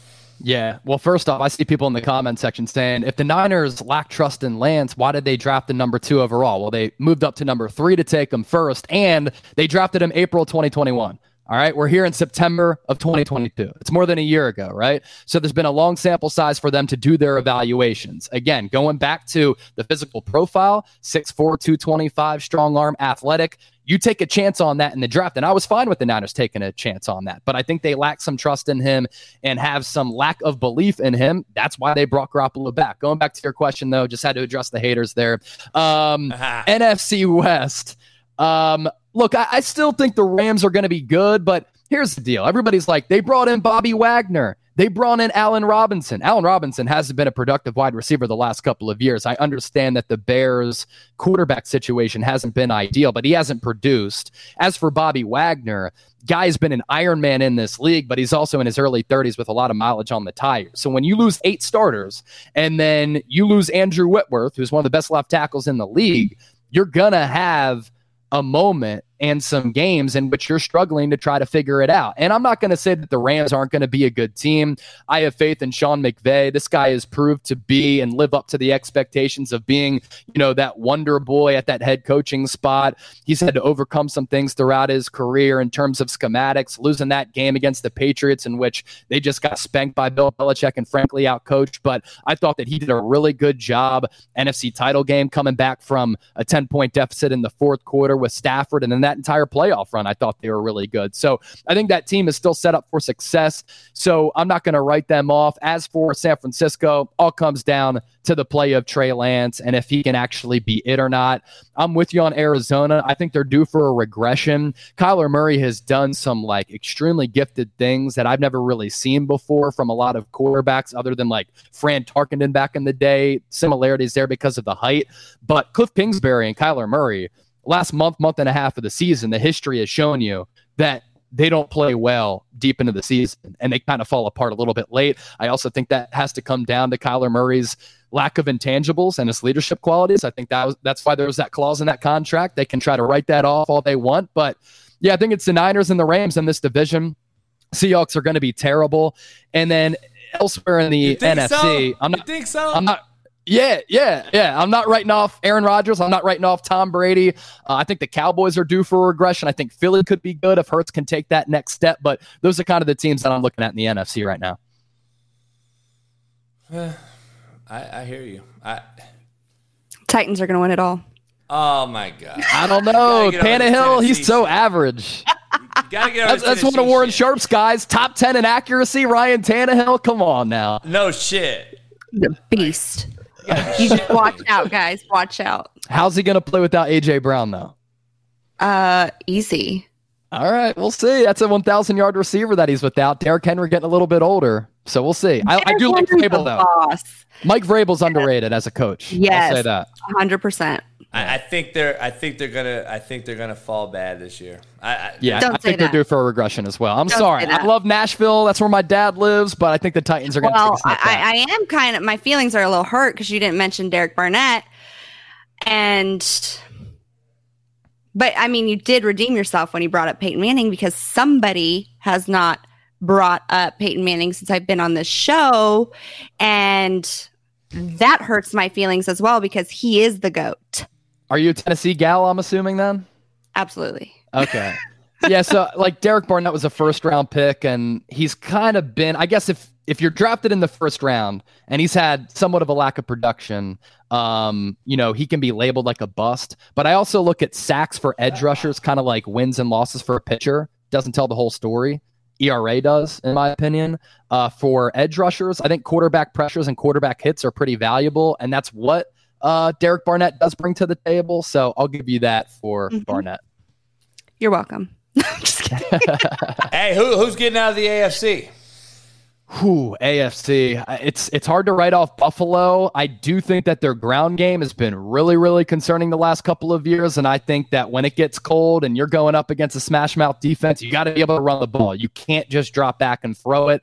That's been proven. So I worry about that aspect for Buffalo, but I just think that Josh Allen is just so superbly talented. And I know you're not a big Patrick Mahomes guy, but I'm a big Andy Reid guy.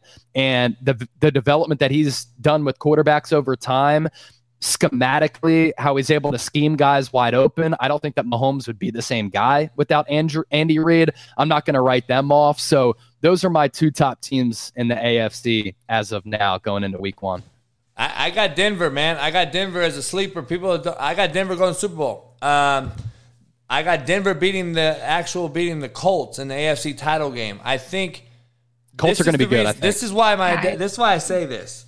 Buffalo can win the Super Bowl if Allen stays healthy. I think he's going. I I hate to say this. I just think he's walking into a death trap as far as how he plays in this league, in this era.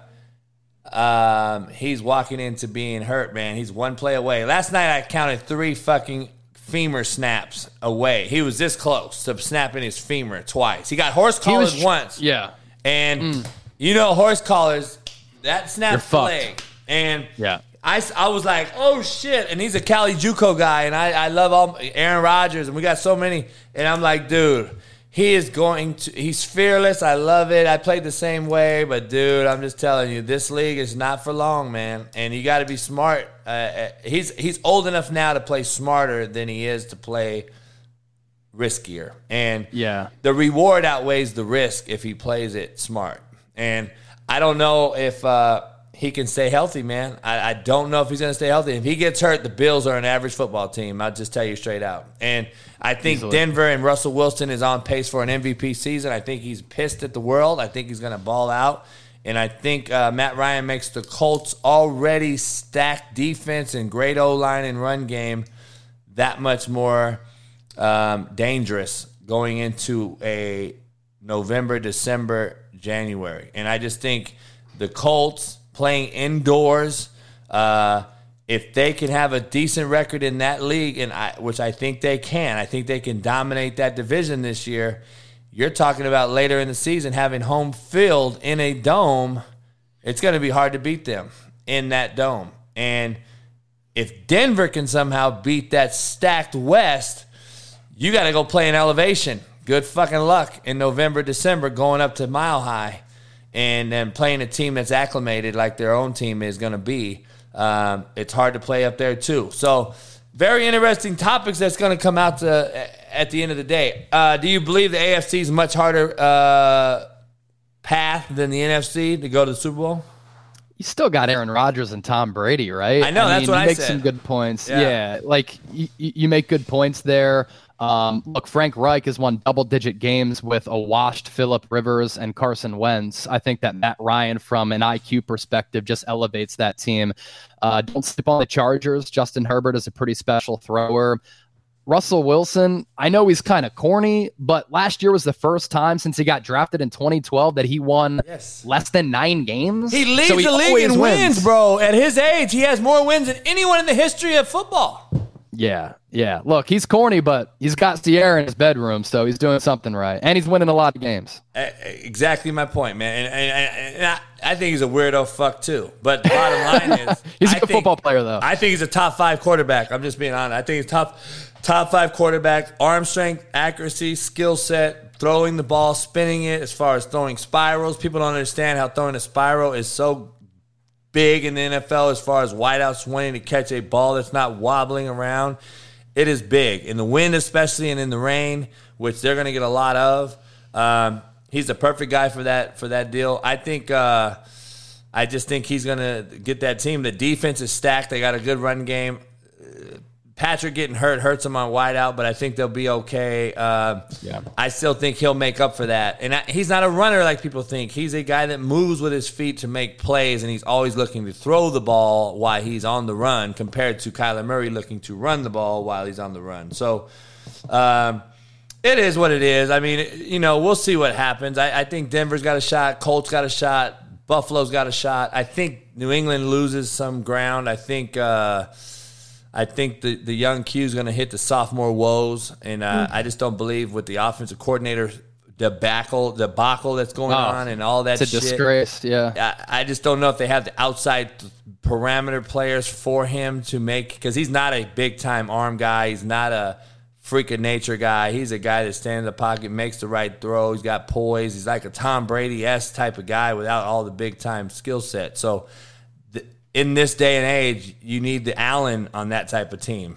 and he's not it. And New England roster is not good enough with that average quarterback uh, as far as skill set goes. So I don't know. I think New England falls. I don't know about this weirdo fuck coach in Miami. I just think there's a debacle waiting to happen. Uh, I don't know. It's interesting, man. It's going to be an interesting year. I think the football landscape uh, in NFL is pretty much even across the board as far as, uh, you know, I, I don't think there's a lot of bad teams compared to there has been in the last few years. I still think the Jets got to go a long ways. I think Jacksonville still got to learn some shit. I think uh, you got the Houston Texans who's got to go a ways. But other than that, man, everyone else can beat you.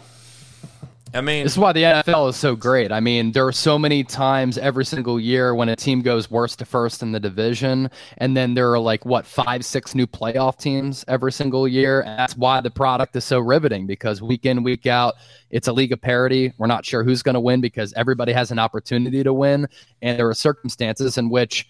Like if Trevor Lawrence and Doug Pederson of the Jags go to the playoffs, I'm not going to be shocked because you got the quarterback and the head coach right. So that's why the NFL just has everybody by their balls in America um, because it's so intriguing. I think it's definitely like a transitional year in the NFL, and there's a lot of feel good stories. Um, usually, like I just don't see who the villain is right now, the team that everybody's rooting against to not win. We don't have that right now. This is true. Yeah, I don't know if Tom Brady is as villainized as he once was. I think we're Um, feeling sorry for him now. Yeah, the, the media hates Aaron Rodgers just because he's outspoken and I guess didn't get vaccinated. Now they hate him, which is weird. So maybe he's a villain. Um, I guess some people don't like Patrick Mahomes, but I don't Chiefs, know. maybe yeah. Yeah. Yeah. We'll see. It will be interesting to see Travis Kelce to see if he's actually as good as we all think he is when he's being double teamed Yeah. without Tyreek Hill. And It- you have a vertical threat like that, it just opens up everything underneath. So I'm interested to see how KC adjusts without Tyreek Hill as well in that speed element. Hey Chase, we take calls from some from our members only, so we know they're not complete fucksticks. Um, um, uh, Joe Accord, he's a weatherman in Oklahoma. He's a football guy. He has a question for you. Joe, go ahead. Hey, All right, real let's quick, find- I, I put it in chat, buddy. How you doing, Chance? Yo, good to see you. Coach, for you, There All we go. I, I told you I had it. Um, so I was reading some stuff the other day. I'm glad that you're an insider for the, the Eagles, but what are you hearing about Lincoln Financial Field? Uh, I know that a lot of these, like I, I'm from Minnesota, so I've been to uh, the the boat, uh, so I've seen that field. I'm like, oh my goodness! And I think a lot of field, a lot of teams are trying to get to um, stadiums that had the roof, so they can do a little bit more. Um, and then increase the amount of suites. What are you hearing about Lincoln Financial? It was it was built in 2003, so I, I don't know if it's a if it's one of those things. But I was reading up something that they were discussing a possible maybe new field, but I don't think it. I don't think. I don't know. What do you got? Yeah, no, I haven't heard anything on that front. Um, yeah, the stadium was built and opened, I believe, in 2003, 2004. So it's certainly been around for a little while. They've done some renovations, though, and it's a really nice stadium. So I haven't heard anything that they're going to get a new field. Uh, you're a Minnesota guy. So sorry that the Eagles put the beat down on the Vikings in the NFC Championship game back in 2017 when Nick Foles went off. I apologize. Um, but yeah, no, I think the stadium's going to stay for a little while. But Jeffrey Lurie is one of the best owners in the sport, and he certainly cares about you know his franchise more so than some other slapdick owners out there. JP. um, so I think he'll do whatever he can to you know put that position, uh, put that team in a position to to have success, both from a business standpoint and a football standpoint. No doubt. Appreciate Joe calling in. Uh, what what uh before we get you out of here, I know you're busy, man. I appreciate you calling in. What uh Sunday, man, I tell people all the time, I, I tell them, especially when you're betting, uh, be smart with them because these defenses have had nine months to prepare for this first game, just like the Bills had for the Rams last night. I want to see a team uh, prepare four days for the Rams next week. I would not want to be game two.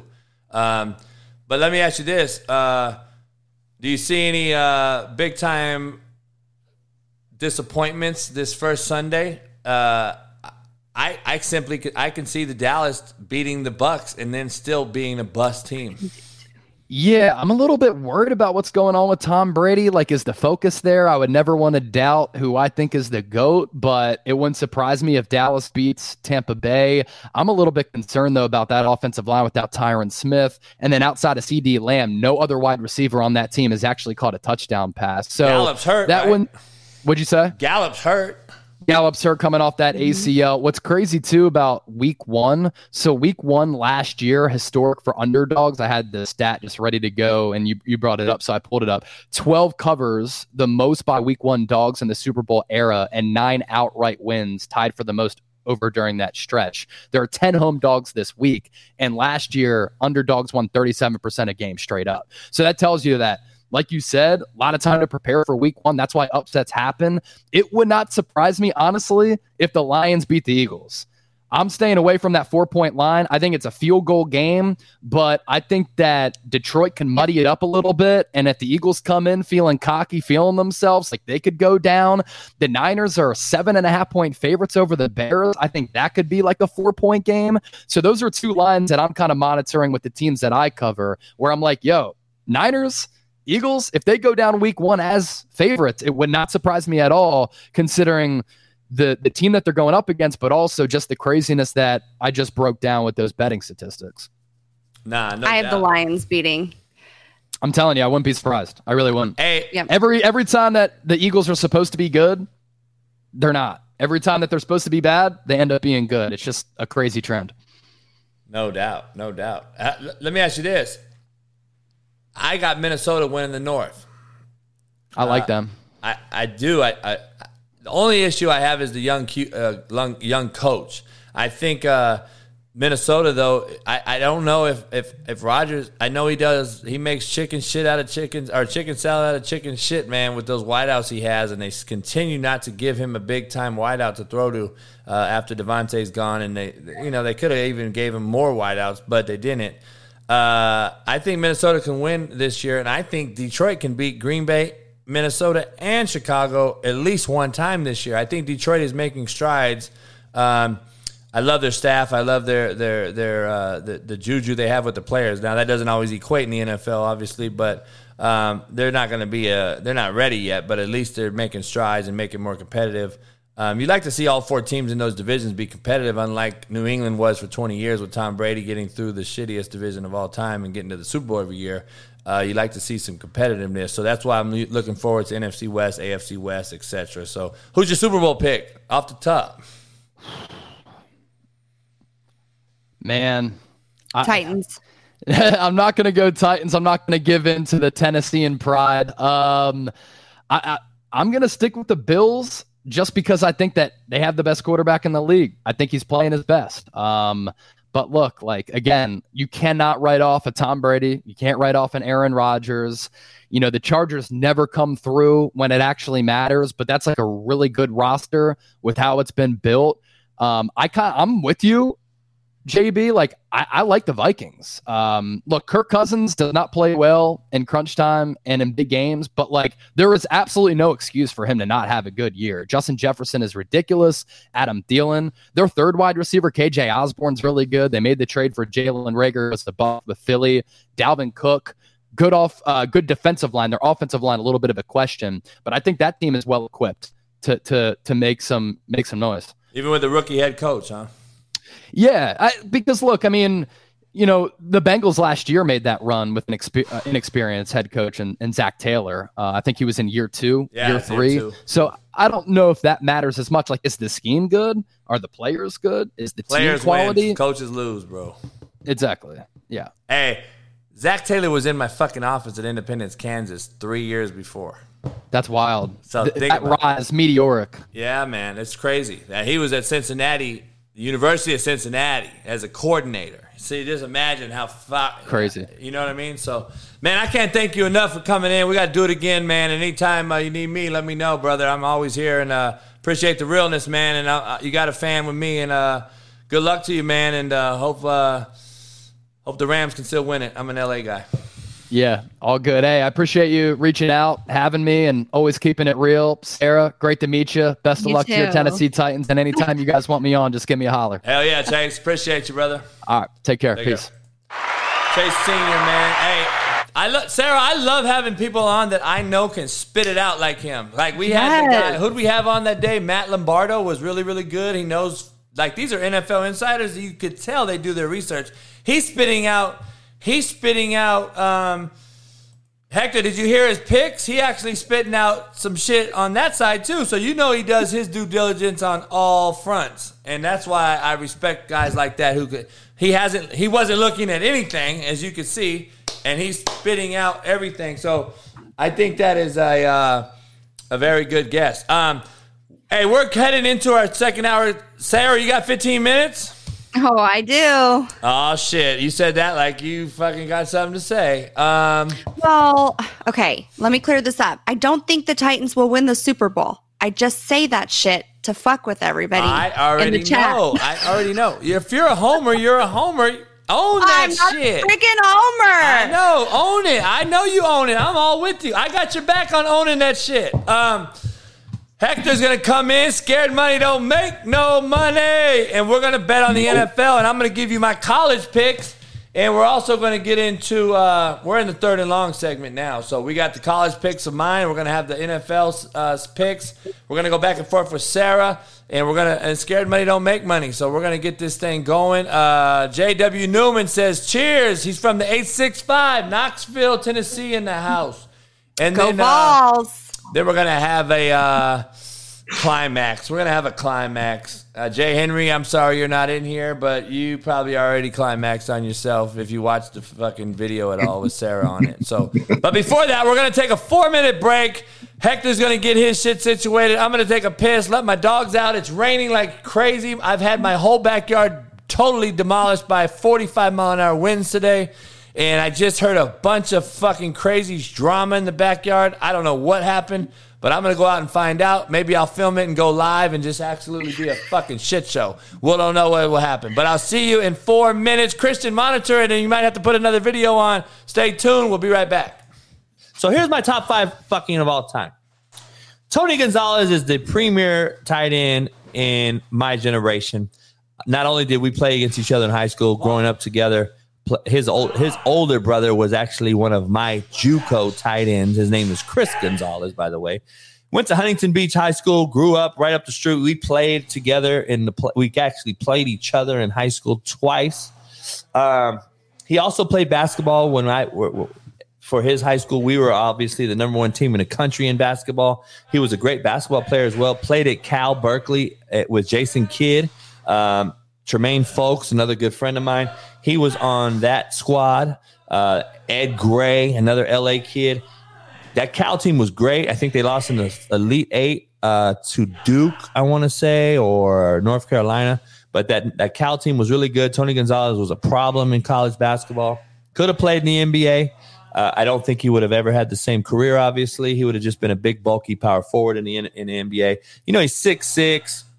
Uh, probably could, you know, at that time. Um, but he was a great inline blocker. He was a great pass receiver and catcher. He always and also was uh, he did a lot of things that tight ends at that time were not willing to do. Um, but Tony was a all around tight end who holds most records, uh, and he played longer.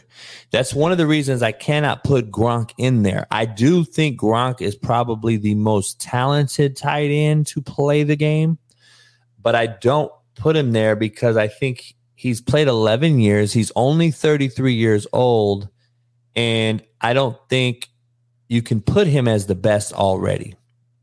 I think he scored in three of his four Super Bowl victories.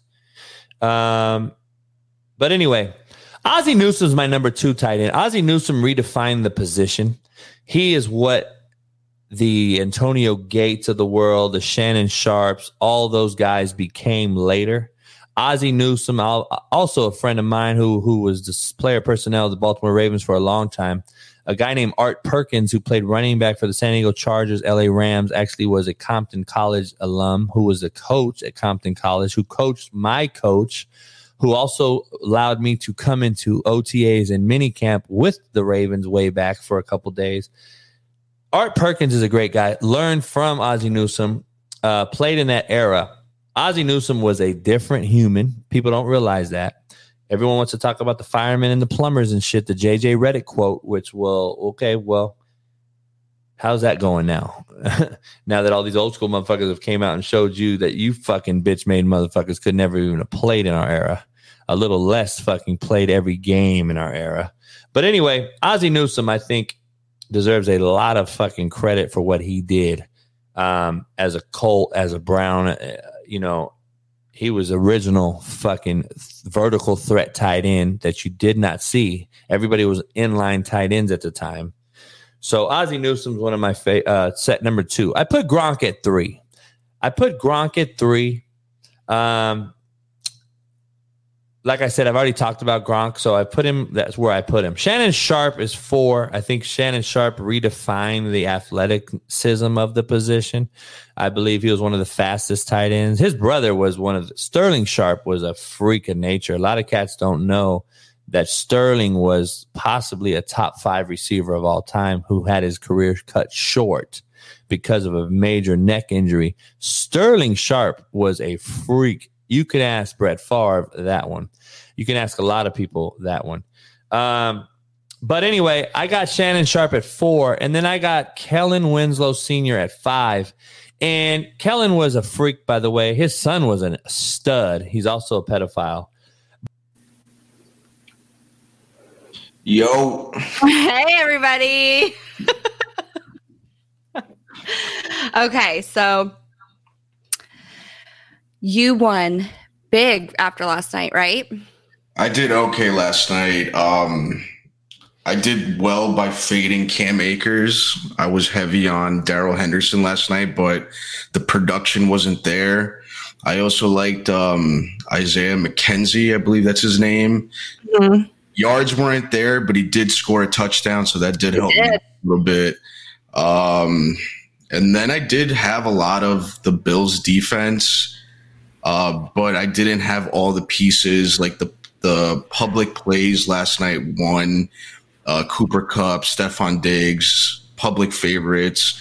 Um, usually I like to stay away from them, but the public won last night, and it is what it is. we we got plenty of ball left, so it's okay. Right. Hmm. Let's see. So I've got my picks. Um, let's see, what do I have? I have, I'll go ahead and tell you guys what I have real quick. Okay, so I have the Saints beating the Falcons. Um, I have Carolina beating the Browns. I'm taking the 49ers over the Bears. I'm taking the Bengals over the Steelers. Um, the Lions over the Eagles the Colts over the Texans, the Ravens over the Jets. Um, I'm actually taking Jacksonville uh, over the Commanders. Um, this sounds so weird to say. I am taking the Titans, of course. I'm taking the Chiefs. And I'm going to take the Raiders and Green Bay over the Vikings, Patriots and Dolphins. I don't know who I'm going to take yet. Like I struggled in making this pick. Um, I want to take the Dolphins. Um, you know, I just don't know. Yeah, that, that game. I did look into that game. I was I mean, I've been in such baseball mode that I completely forgot that the Dolphins did beat them twice last year. And what really worked for the Dolphins last year was that they would blitz like crazy. Um, so now that they have like a whole new head coach, I wonder how they're going uh, to work their defense out. If it's going to be the same type of schemes, they did have a lot of success with it last year. Uh, so there is a question on that. Um, and then you also have Bill Belichick. Like it's kind of hard Yes. um, to bet against him, talk shit on him. It's Bill Belichick, so that game is very interesting. The Miami Miami's got got the weapons. Um, I'm curious to see how their running backs look. They got Chase Edmonds now. Um, not a big dude, but he's an athlete, and they also have Raheem Mostert. Um, so that that is a very interesting game. We- They have Tyreek Hill now, Mhm. but I also think Mac Jones. I, I honestly think this might be. They say it might be a breakout year. I think it could be. I think also it could be the downfall of Bill Belichick. I think there's a lot of ifs in this game, but I do know Robert Kraft. Is he going? You know, they're going down to Miami, so is he going to stop in Jupiter? Who knows? All that can play into it. Um, I have the Cowboys actually beating the Bucs. I'm with I I do lean with the Cowboys as well. I just don't see what the Bucs can bring this year. I think there's a lot going on. Um I don't know. That's another I don't know thing. And then I have the Broncos beating the Seahawks, of course. So yeah. Nice. you gonna bet on all them? I am. Nice. I am. All right, what'd you guys do? She was just telling me uh, her plays. Mm-hmm.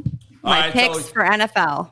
All right, Hector, we got a, we got a minute. We got some time here on this deal, so we're gonna get into uh, your NFL picks. I know you got your picks that you can't do. Uh, I mean that you can't uh, that you want to talk about your main ones. We're not gonna go into every game. Obviously, we're gonna have uh, Hector's main ones, and we're gonna get into my college picks real quick. I want to break down. I'm not gonna do too much. I'm gonna do about as many as I would do on a Pat McAfee show. Um, and uh, I'm going to break that down real quick. So I want to share my college picks. Let me get into my college weekend picks first. We'll banter off of each other, me and Sarah. Um, Christian, can you get that video I sent you on text in the thing? Um, you backwoods fucking Eastern Kentucky fuck. And then I'm going to. Uh, where's my fucking pictures at, dog? All right, here we go. Here's my college pick, Sarah. All right, look at that fancy shit. Shout out to Christian for getting this fucking pretty looking thing. in.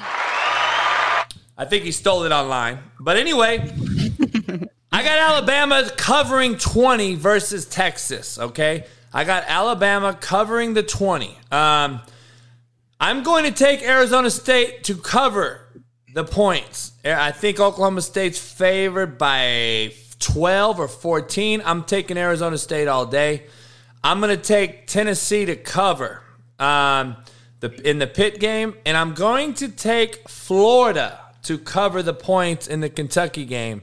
And you see the big West Virginia KU pick right there? I'm taking KU to win outright. Pick of the week, college pick of the week, KU to beat West Virginia outright. That is what it is. Man up, stand up, hold it. Those are my picks, sticking with it. And uh, we're going to check it out. We're going to see. We're going to take toll on this thing. Sarah took her picks yesterday. You know, she's all sexy and makes her shit. My shit, you don't even get to see me talk. You just see a fucking screen covering up the thing. So fuck me, right? So that's what we're going to do. We're going to get that going on. And, uh, hey, it is what it is. See what it is. Uh, Dexton Daniels, you're a complete fuckstick, shitbird, and slapdick all in one, which means your breath smells like badussy, balls, dick, and pussy because you look like you suck dick, donkey dick, you eat pussy, you lick ass, you do whatever it is to stay famous. You want to chase clout, motherfucker. Become a member. You got a minute, or I'm blocking your cunt bitch ass. Now, moving on to be the next one. Um, we're gonna move on to Sarah. I gotta ask, based on my picks, where do you disagree or agree, or what's going on there? How do you feel about my shit? Okay, so I definitely agree with you with Alabama. I definitely agree with the Kentucky Florida game. I agree with the Tennessee Pitt game. I don't know how I feel about Arizona State OSU. I just don't really know much about either right now. Um and I just like okay, so my heart wants to say I really really hope KU beats West Virginia. I don't see it happening. I just don't know. Um I'm so confident in my KU pick that like I want to bet you something so bad. I want to bet you something so bad. I don't know what. Um, you got any like bad females out there that likes me? Um, I want to bet something. a lot. There's a lot, isn't there? No, you. I'm saying your friends. Um, like you got a fine friend that you can hook me up with if I win. If I lose, I got to give you like fucking rights to like the show or something. um, I don't know. I got KU winning that bitch. That's just me. Um, we'll see what happens. Eddie Manyweather got fired this morning on the Wake Up Show. Shout out. Uh, Eddie, I feel shitty for you, dog, but I don't really either. So it's kind of like an oxymoron. I, I'm a hypocrite because I say I feel sorry, but I really don't. It's like, a, hey, no offense, but it, I'm offend your fuck out of you right now. That's kind of how I feel about Eddie. Uh, all right, Hector, we got some NFL picks to make for this weekend, kickoff Sunday, and uh, I got to get your your picks. Um, how'd you fare last night on FanDuel? I did all right. Finished top two percent, but that's nothing. It's not a win, so I already forgot about it. On to the next game. That's right. Hey, knock it off, Bonnie. well, I've got to get out of here. We've got hockey. I've got I know. another text message saying they don't have margaritas tonight, so I'm really freaking pissed. I'm gonna walk into that bar and say, "What the frick? Like, do you not have tequila? Like, what's the deal?" Maybe I'll just bring my own. Like, You can't bring it in a water bottle? water bottle's the best thing. Put it in a water bottle. oh god, that would be great. Here comes the uh, band mom with her water bottle full of tequila. Yeah, you gotta you gotta show it. Hold on, I gotta uh I don't know what happened to Christian. That motherfucker disappeared on me. Um I gotta share something with you, Sarah, real quick before you get out of here. So stay Okay. give me one minute. Let me see if I can get this going before me and Hector break this NFL thing down. Um and I know you got to get on your way. It's it's crazy out here right now. I don't know why. It's fucked up. Like, we're in California. I'm like, fuck. I feel ashamed because California never has this happen. Um, but we have like crazy winds going on. We got all kind of shit. My whole backyard is fucking ravished right now. Um, and I said it before I left. I was like, I want to fucking go see this shit show back here. Um, and uh, it's bad. It's not as bad as I thought it would be, but it is still bad. So I'm kind of like, fuck, kind of pissed. I got dog issues going on and fucking. Sarah, I try to tell people two things undefeated: pussy and new pussy. I'm just being honest. My own fucking puppy is, is is chasing my dog in heat, and then everybody and their mama wants to chase it, and I got drama like no other. Girls run the world. It may be a man's world, but girls run the world. Don't get it fucking twisted. Mm-hmm. So, and you don't say uh huh like that. um, all right, let me show you some shit real quick. Holy fuck. All right. Sorry for that. All right, here we go. You got to see this. I just took this live on the break. Oh shit! I don't know what I did. Um, damn it! What the fuck did I do? Um. All right, here we go. Holy fuck, man. Uh, So, uh, you don't know my backyard alignment and setup. I got an umbrella up on the fucking hill. Blew off. It's over there. All my trash cans. Fuck, dude. I Oh. see all my pool's was blown up. My $100,000 pool is fucked.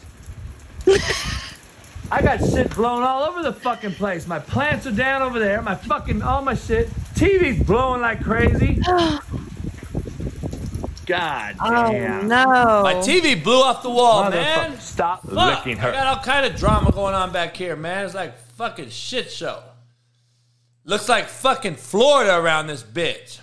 Literally. All right, Sarah, I appreciate you. I'll talk to you this weekend. Have fun. I'll see you Monday. Um, maybe you could do like a 2 a.m. show, and I'll do a 5 a.m. show just to get your ass up, so I can feel I don't feel as bad. Yeah, maybe. Monday I'm shooting. I'm shooting for um the the bunny magazine. So Ah, PB, not peanut butter and jelly either. All right. Uh, appreciate you. I'll see you Monday. all right, bye guys. See you later. Say bye to Sarah. Uh, all right, Hector. Let's get down to brass tacks here. Fuck yeah, it's time. I need a dip. I need. it. I want to If start you, if, again. if you ain't talking money, I don't want to talk. And that goes to the Oh, chat. Scared money don't make no money. I hear that. That's what I'm talking about. Seriously, it's Uh, business right now. Hell yeah. Jake Reynolds says I'm a deadbeat dad. no, I find it comical as fuck, Hector. These motherfuckers just come out saying whatever. That shit is fucking hilarious to me. It's unbelievable. And this motherfucker has my whiskey, my book, and he jacks off to the Last Chance U every day. um, all right, let's get into it. Um, man, they love me, TJ. No lie, dog. They fucking love me. I don't know. I don't understand. I know I fucked a lot of bitches, but god damn, I did not know I stole this many motherfuckers' hoes. Like I must have ran through their hoes so bad that they're doing that imagination thing I told you about yesterday where they're calling out my name while they're fucking their man. And I guess they're calling out my name saying, JB, and you get mad and you make a troll account and come fucking fuck with me. It's unbelievable. I'm sorry you got a little wee wee and I piped your girl down. Hey, it is what it is. Girls need dick, homie. You fucking don't have it. Fucking Jake Reynolds. This is a guy, Hector, by the way. Jake Reynolds is a guy who he he he he, he thinks he's Ryan Reynolds. He wants to be an actor and he made up another name because he wants to be somebody like Ryan Reynolds and he's like a fucking shitbird and he just wants to sit around making up shit. Um so, Hector, I need to make some dollars to send back to my folks in Guatemala. Isa Velasquez said. Um, hey, it is what it is. Jared Ritz is a, a new guy. He just made a new account literally while we were talking. Um, God damn, homie, it's unbelievable. Um, but we love it. All right, scared money don't make money. I got uh, I got my college picks. Make sure you take note of them. Let write it down. Make a fucking point to understand what it is. Those are my picks. Don't fuck with it. Um, and just understand, all you guys in the chat right now, this is who you look like. That is who you are. Just so you're clear, that is who I'm arguing with right now in the chat. so please understand, this is who I'm arguing with. Don't get it twisted, everybody. This is the motherfucker who we're arguing with on the internet. All right. Um, how about this bitch made cat? Yeah, I saw that. But I guess they cleared him and he's back, so we'll see. I don't know. But we're at the climax segment of this show. Climax. So uh, all these motherfuckers in here busting a nut. Um, we want to get into this thing. I know Wido. Uh, Wido, you can call in if you want because I know you got some UFC stuff. Uh, you talked about you sent in to Hector on the deal. Um, but I want to get into one thing, Hector. I want to show you something. Let's do it. Everybody out there, take a deep dive and listen. This is the worst cities in America. Why are 20 of the top 50 in backwoods fucking Tennessee? You got to be shitting me. Christian, my manager in this chat, his hometown of Ashland, Kentucky is number five as the worst city in America. Knoxville is at number three. Kingsport is number two. Chattanooga is number nine. How many fucking Tennessee shitholes are there? Nashville's number 23. Holy fuck, Tennessee, you guys are fucked. Hey, Kristen. Do you notice there's no fucking California City on that motherfucker? Did you notice there's no California City on there, homie? There ain't no California City on the list, Uso. Josh, no California City in the top 100. But you all want to talk about your, your California. Everybody's leaving. Motherfucker, show me somebody leaving. That's crazy. I didn't see New York or New Jersey in there either. Jack Sharp said fake news because again, this guy's a fucking professional fucking city guy. All right, uh, let's get into your picks. You got some NFL picks. Want me to pop them up? Yep. All right, here we go. Hector's picks. Here we go. You can see Oh, both of let's us go. and you can see his picks. Stat Lab. Make sure you check the Stat Lab out on YouTube. He is the Stat Lab. Shout out Those to his the pitbull in the back. Um, cha- uh, So, so coach, a lot of these plays are based on uh 2021 statistics. So if you have any anything to add, please let me know because I haven't officially played them yet because I do want to make a little bit of a deeper dive on the team's current rosters, but I have a valid point for each play and I can definitely talk about each one of them. all right, so what is this right here? These aren't games. These are players. No. So I'm I'm a player prop better. I usually I don't really care who wins. I just need this player to do X, Y, and Z. No doubt. I got you. Okay. So this is Darren Waller. He's going to have, now, mind you, we got to do some games too, which I could do. The bottom line is California, we're fucked because we don't have, we don't have draft or we don't have the book. So we can't, um, we can't bet like this, just so you know. Now that's California. Wido's in the room, but we can't see him, so he's fucked right now. So uh, we can't um, bet this right here in California, but you guys all can out there in the in the rest of the world. You guys can bet these picks that Hector's giving you, and Hector don't miss too often, so make sure you pay attention. All right, Hector, go ahead. This is your show. So uh, I mean, also California does have options like um, I believe PrizePicks, where they primarily focus on player props, and you do have Bet Online and other offshore books where you can um, possibly take these plays. Uh, but this also helps in a bunch of other aspects too, like your fantasy team um, and uh, DFS as well. But I'm on four plays so far for this Sunday slate. Darren Waller over 49 and a half receiving yards. Kadarius Toney receiving or receptions. I don't have the official line yet because Vegas has not released it. I'm going to talk about him, so that is a name to keep an eye out for. James Conner over 81 and a half rushing plus receiving yards, and Dalton Schultz anytime touchdown scorer at plus 185. Anytime touchdown score. Okay. Yeah, to score a touchdown any time of the game, doesn't matter when. Um, so for the first play, Darren Waller over 49 and a half receiving yards. So last year was kind was kind of a down year for him. Injuries. in Injuries. A bunch of shit. Um, but in those 12 games, he averaged 61.8 receiving yards. The Chargers did upgrade their defense, but last year they gave up 68.8 yards per game. The public is going to be very heavy on Davante Adams, and he requires a lot of attention. So we could have Darren Waller at a discount here. So that is why I do like the over 49 and a half receiving yards. Um, Kadarius Toney, this was this one was very interesting.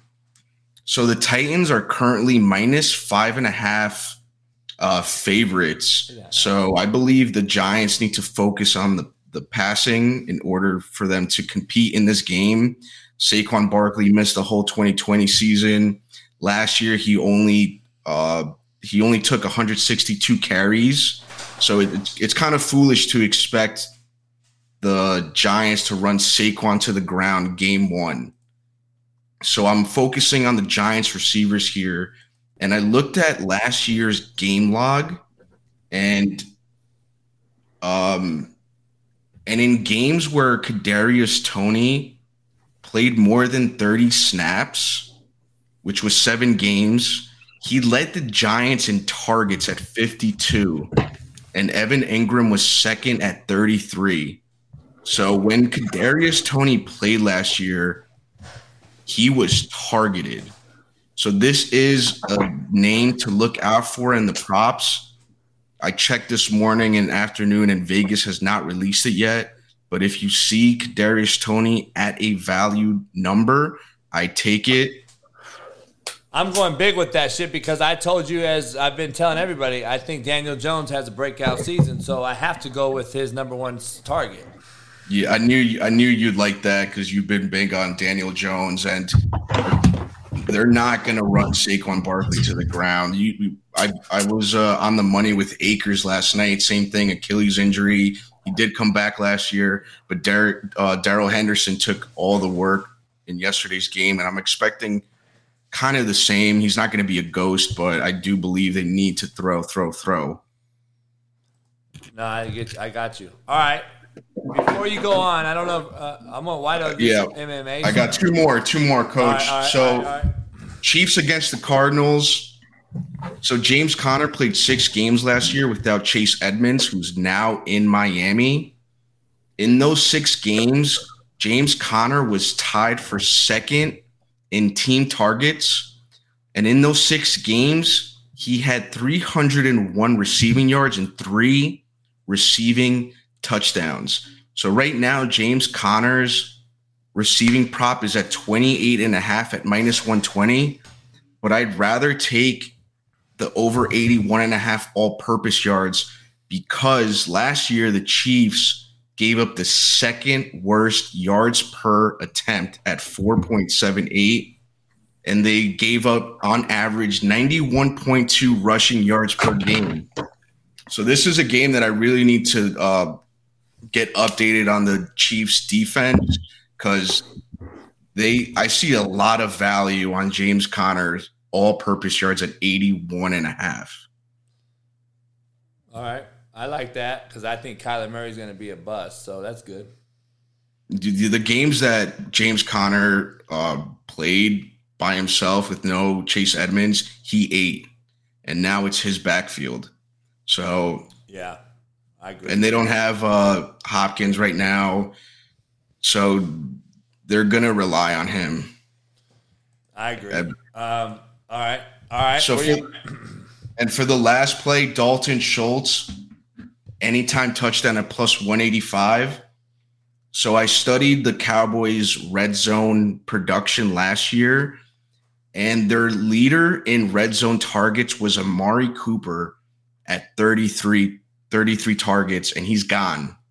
Dalton Schultz was second at 26, and he finished ahead of CeeDee Lamb at 23. CeeDee Lamb and Noah Brown have decent matchups. They're going up against Jamel Dean and Carlton Davis. So someone needs to step up in that red zone. Do you trust slapdick Ezekiel Elliott? I think he's going to, uh, if they do march and they're comfortable marching down the field, someone's got to step up. And I'm hoping it's Dalton Schultz. I, I like. I mean, I know you have. You, Hector does a lot of fucking research on this thing, so all you guys, that's why he probably wins. It's not a luck of the draw. Me, I just pick luckily. Uh, so just so you know, I just know football. I know players, so I get lucky here and there because if they either perform or they don't that particular game. He goes a fucking step deeper and de- digs into everything. So I would listen to him. Um, Wido, let's get into your UFC before I go back and forth with you and Hector on some NFL picks that I have. Yeah, real quick. So appreciate you letting me come on, Coach Hector. All love, chat. What's happening, baby? It's a nice, fearless Friday. So breaking news in the UFC: Diaz Khamzat scratched off. Khamzat did not make weight, so now we have a new card. Not too bad though. Diaz Tony Ferguson main event, welterweight, five rounds. Kevin Holland versus Khamzat in the co-main event. A lot of people thought Khamzat was scrapped. Good to see him on. Jing Lang, the Chinese guy, is fighting now Daniel Rodriguez. He's the guy with the uh, the Cali uh, little sweater he had on last night. So still a great fight card, coach. I have no clue what the odds are. They're going to be going through the roof. So good luck on betting on it. But So wait up. I, news I'm. I'm I'm a, I'm a I'm not even a novice. I'm a fucking nobody on this thing. I don't know shit about it. Uh, And I'm just saying this so the chat doesn't have to leave to go watch Dana White reveal it live because that's what he just said. yeah. So explain the the events that just went down. So who was fighting So- who, and then what happened? So Khamzat versus Nate Diaz was booked. That was the main event. That what was. Uh, Khamzat is the Swedish killer, up and coming guy that everyone's kind of fearing, and Nate Diaz is the OG from Cali, Stockton, on his way out. Today and last yesterday was the press conference, and it got scrapped because uh, Nate brought a team of fifty. He rose deep from Cali. Khamzat brought a team of 30. So backstage, they didn't have enough security. So shit got out of hand. They had to scrap the whole entire press conference.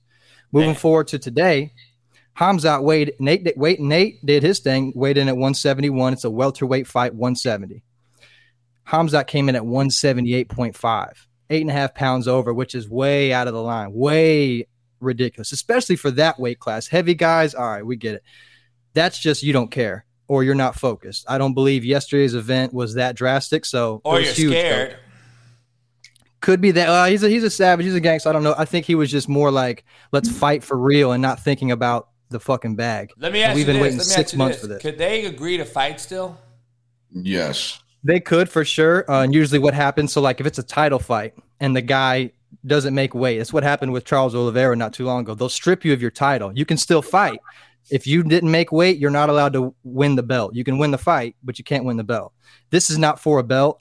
Um, So why? I'm, Honestly, I'm I don't know curious on why the other guy didn't okay it, even though knowing that he could always say, "Oh, you were eight pounds heavier if you knocked me out." So you got a no lose situation. Why didn't they still fight?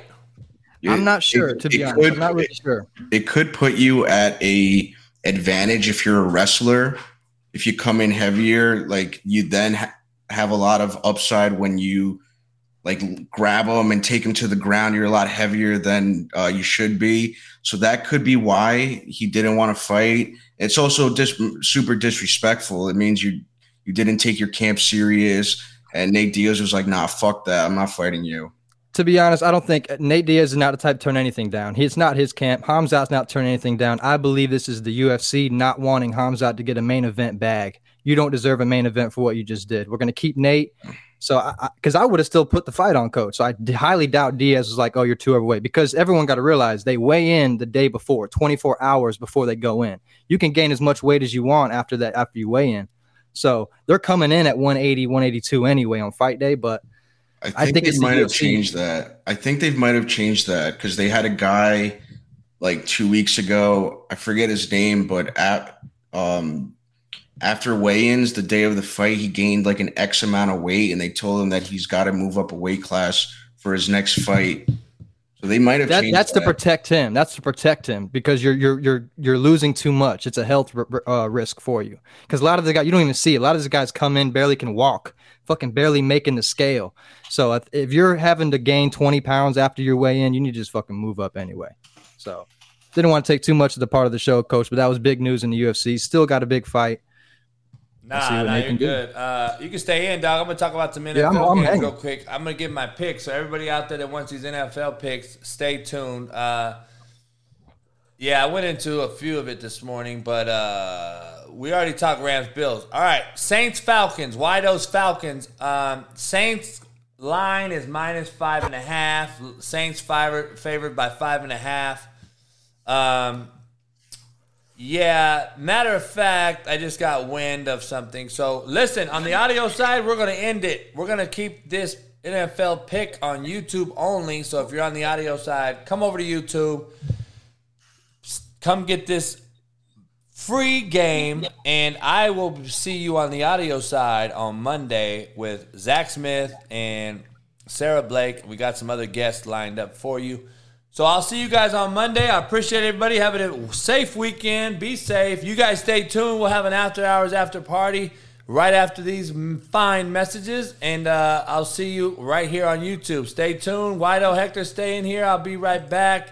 We're going to end the show on the audio side and then come back for the after party right here on YouTube. Make sure you guys stay in. I'll see you Monday. Peace.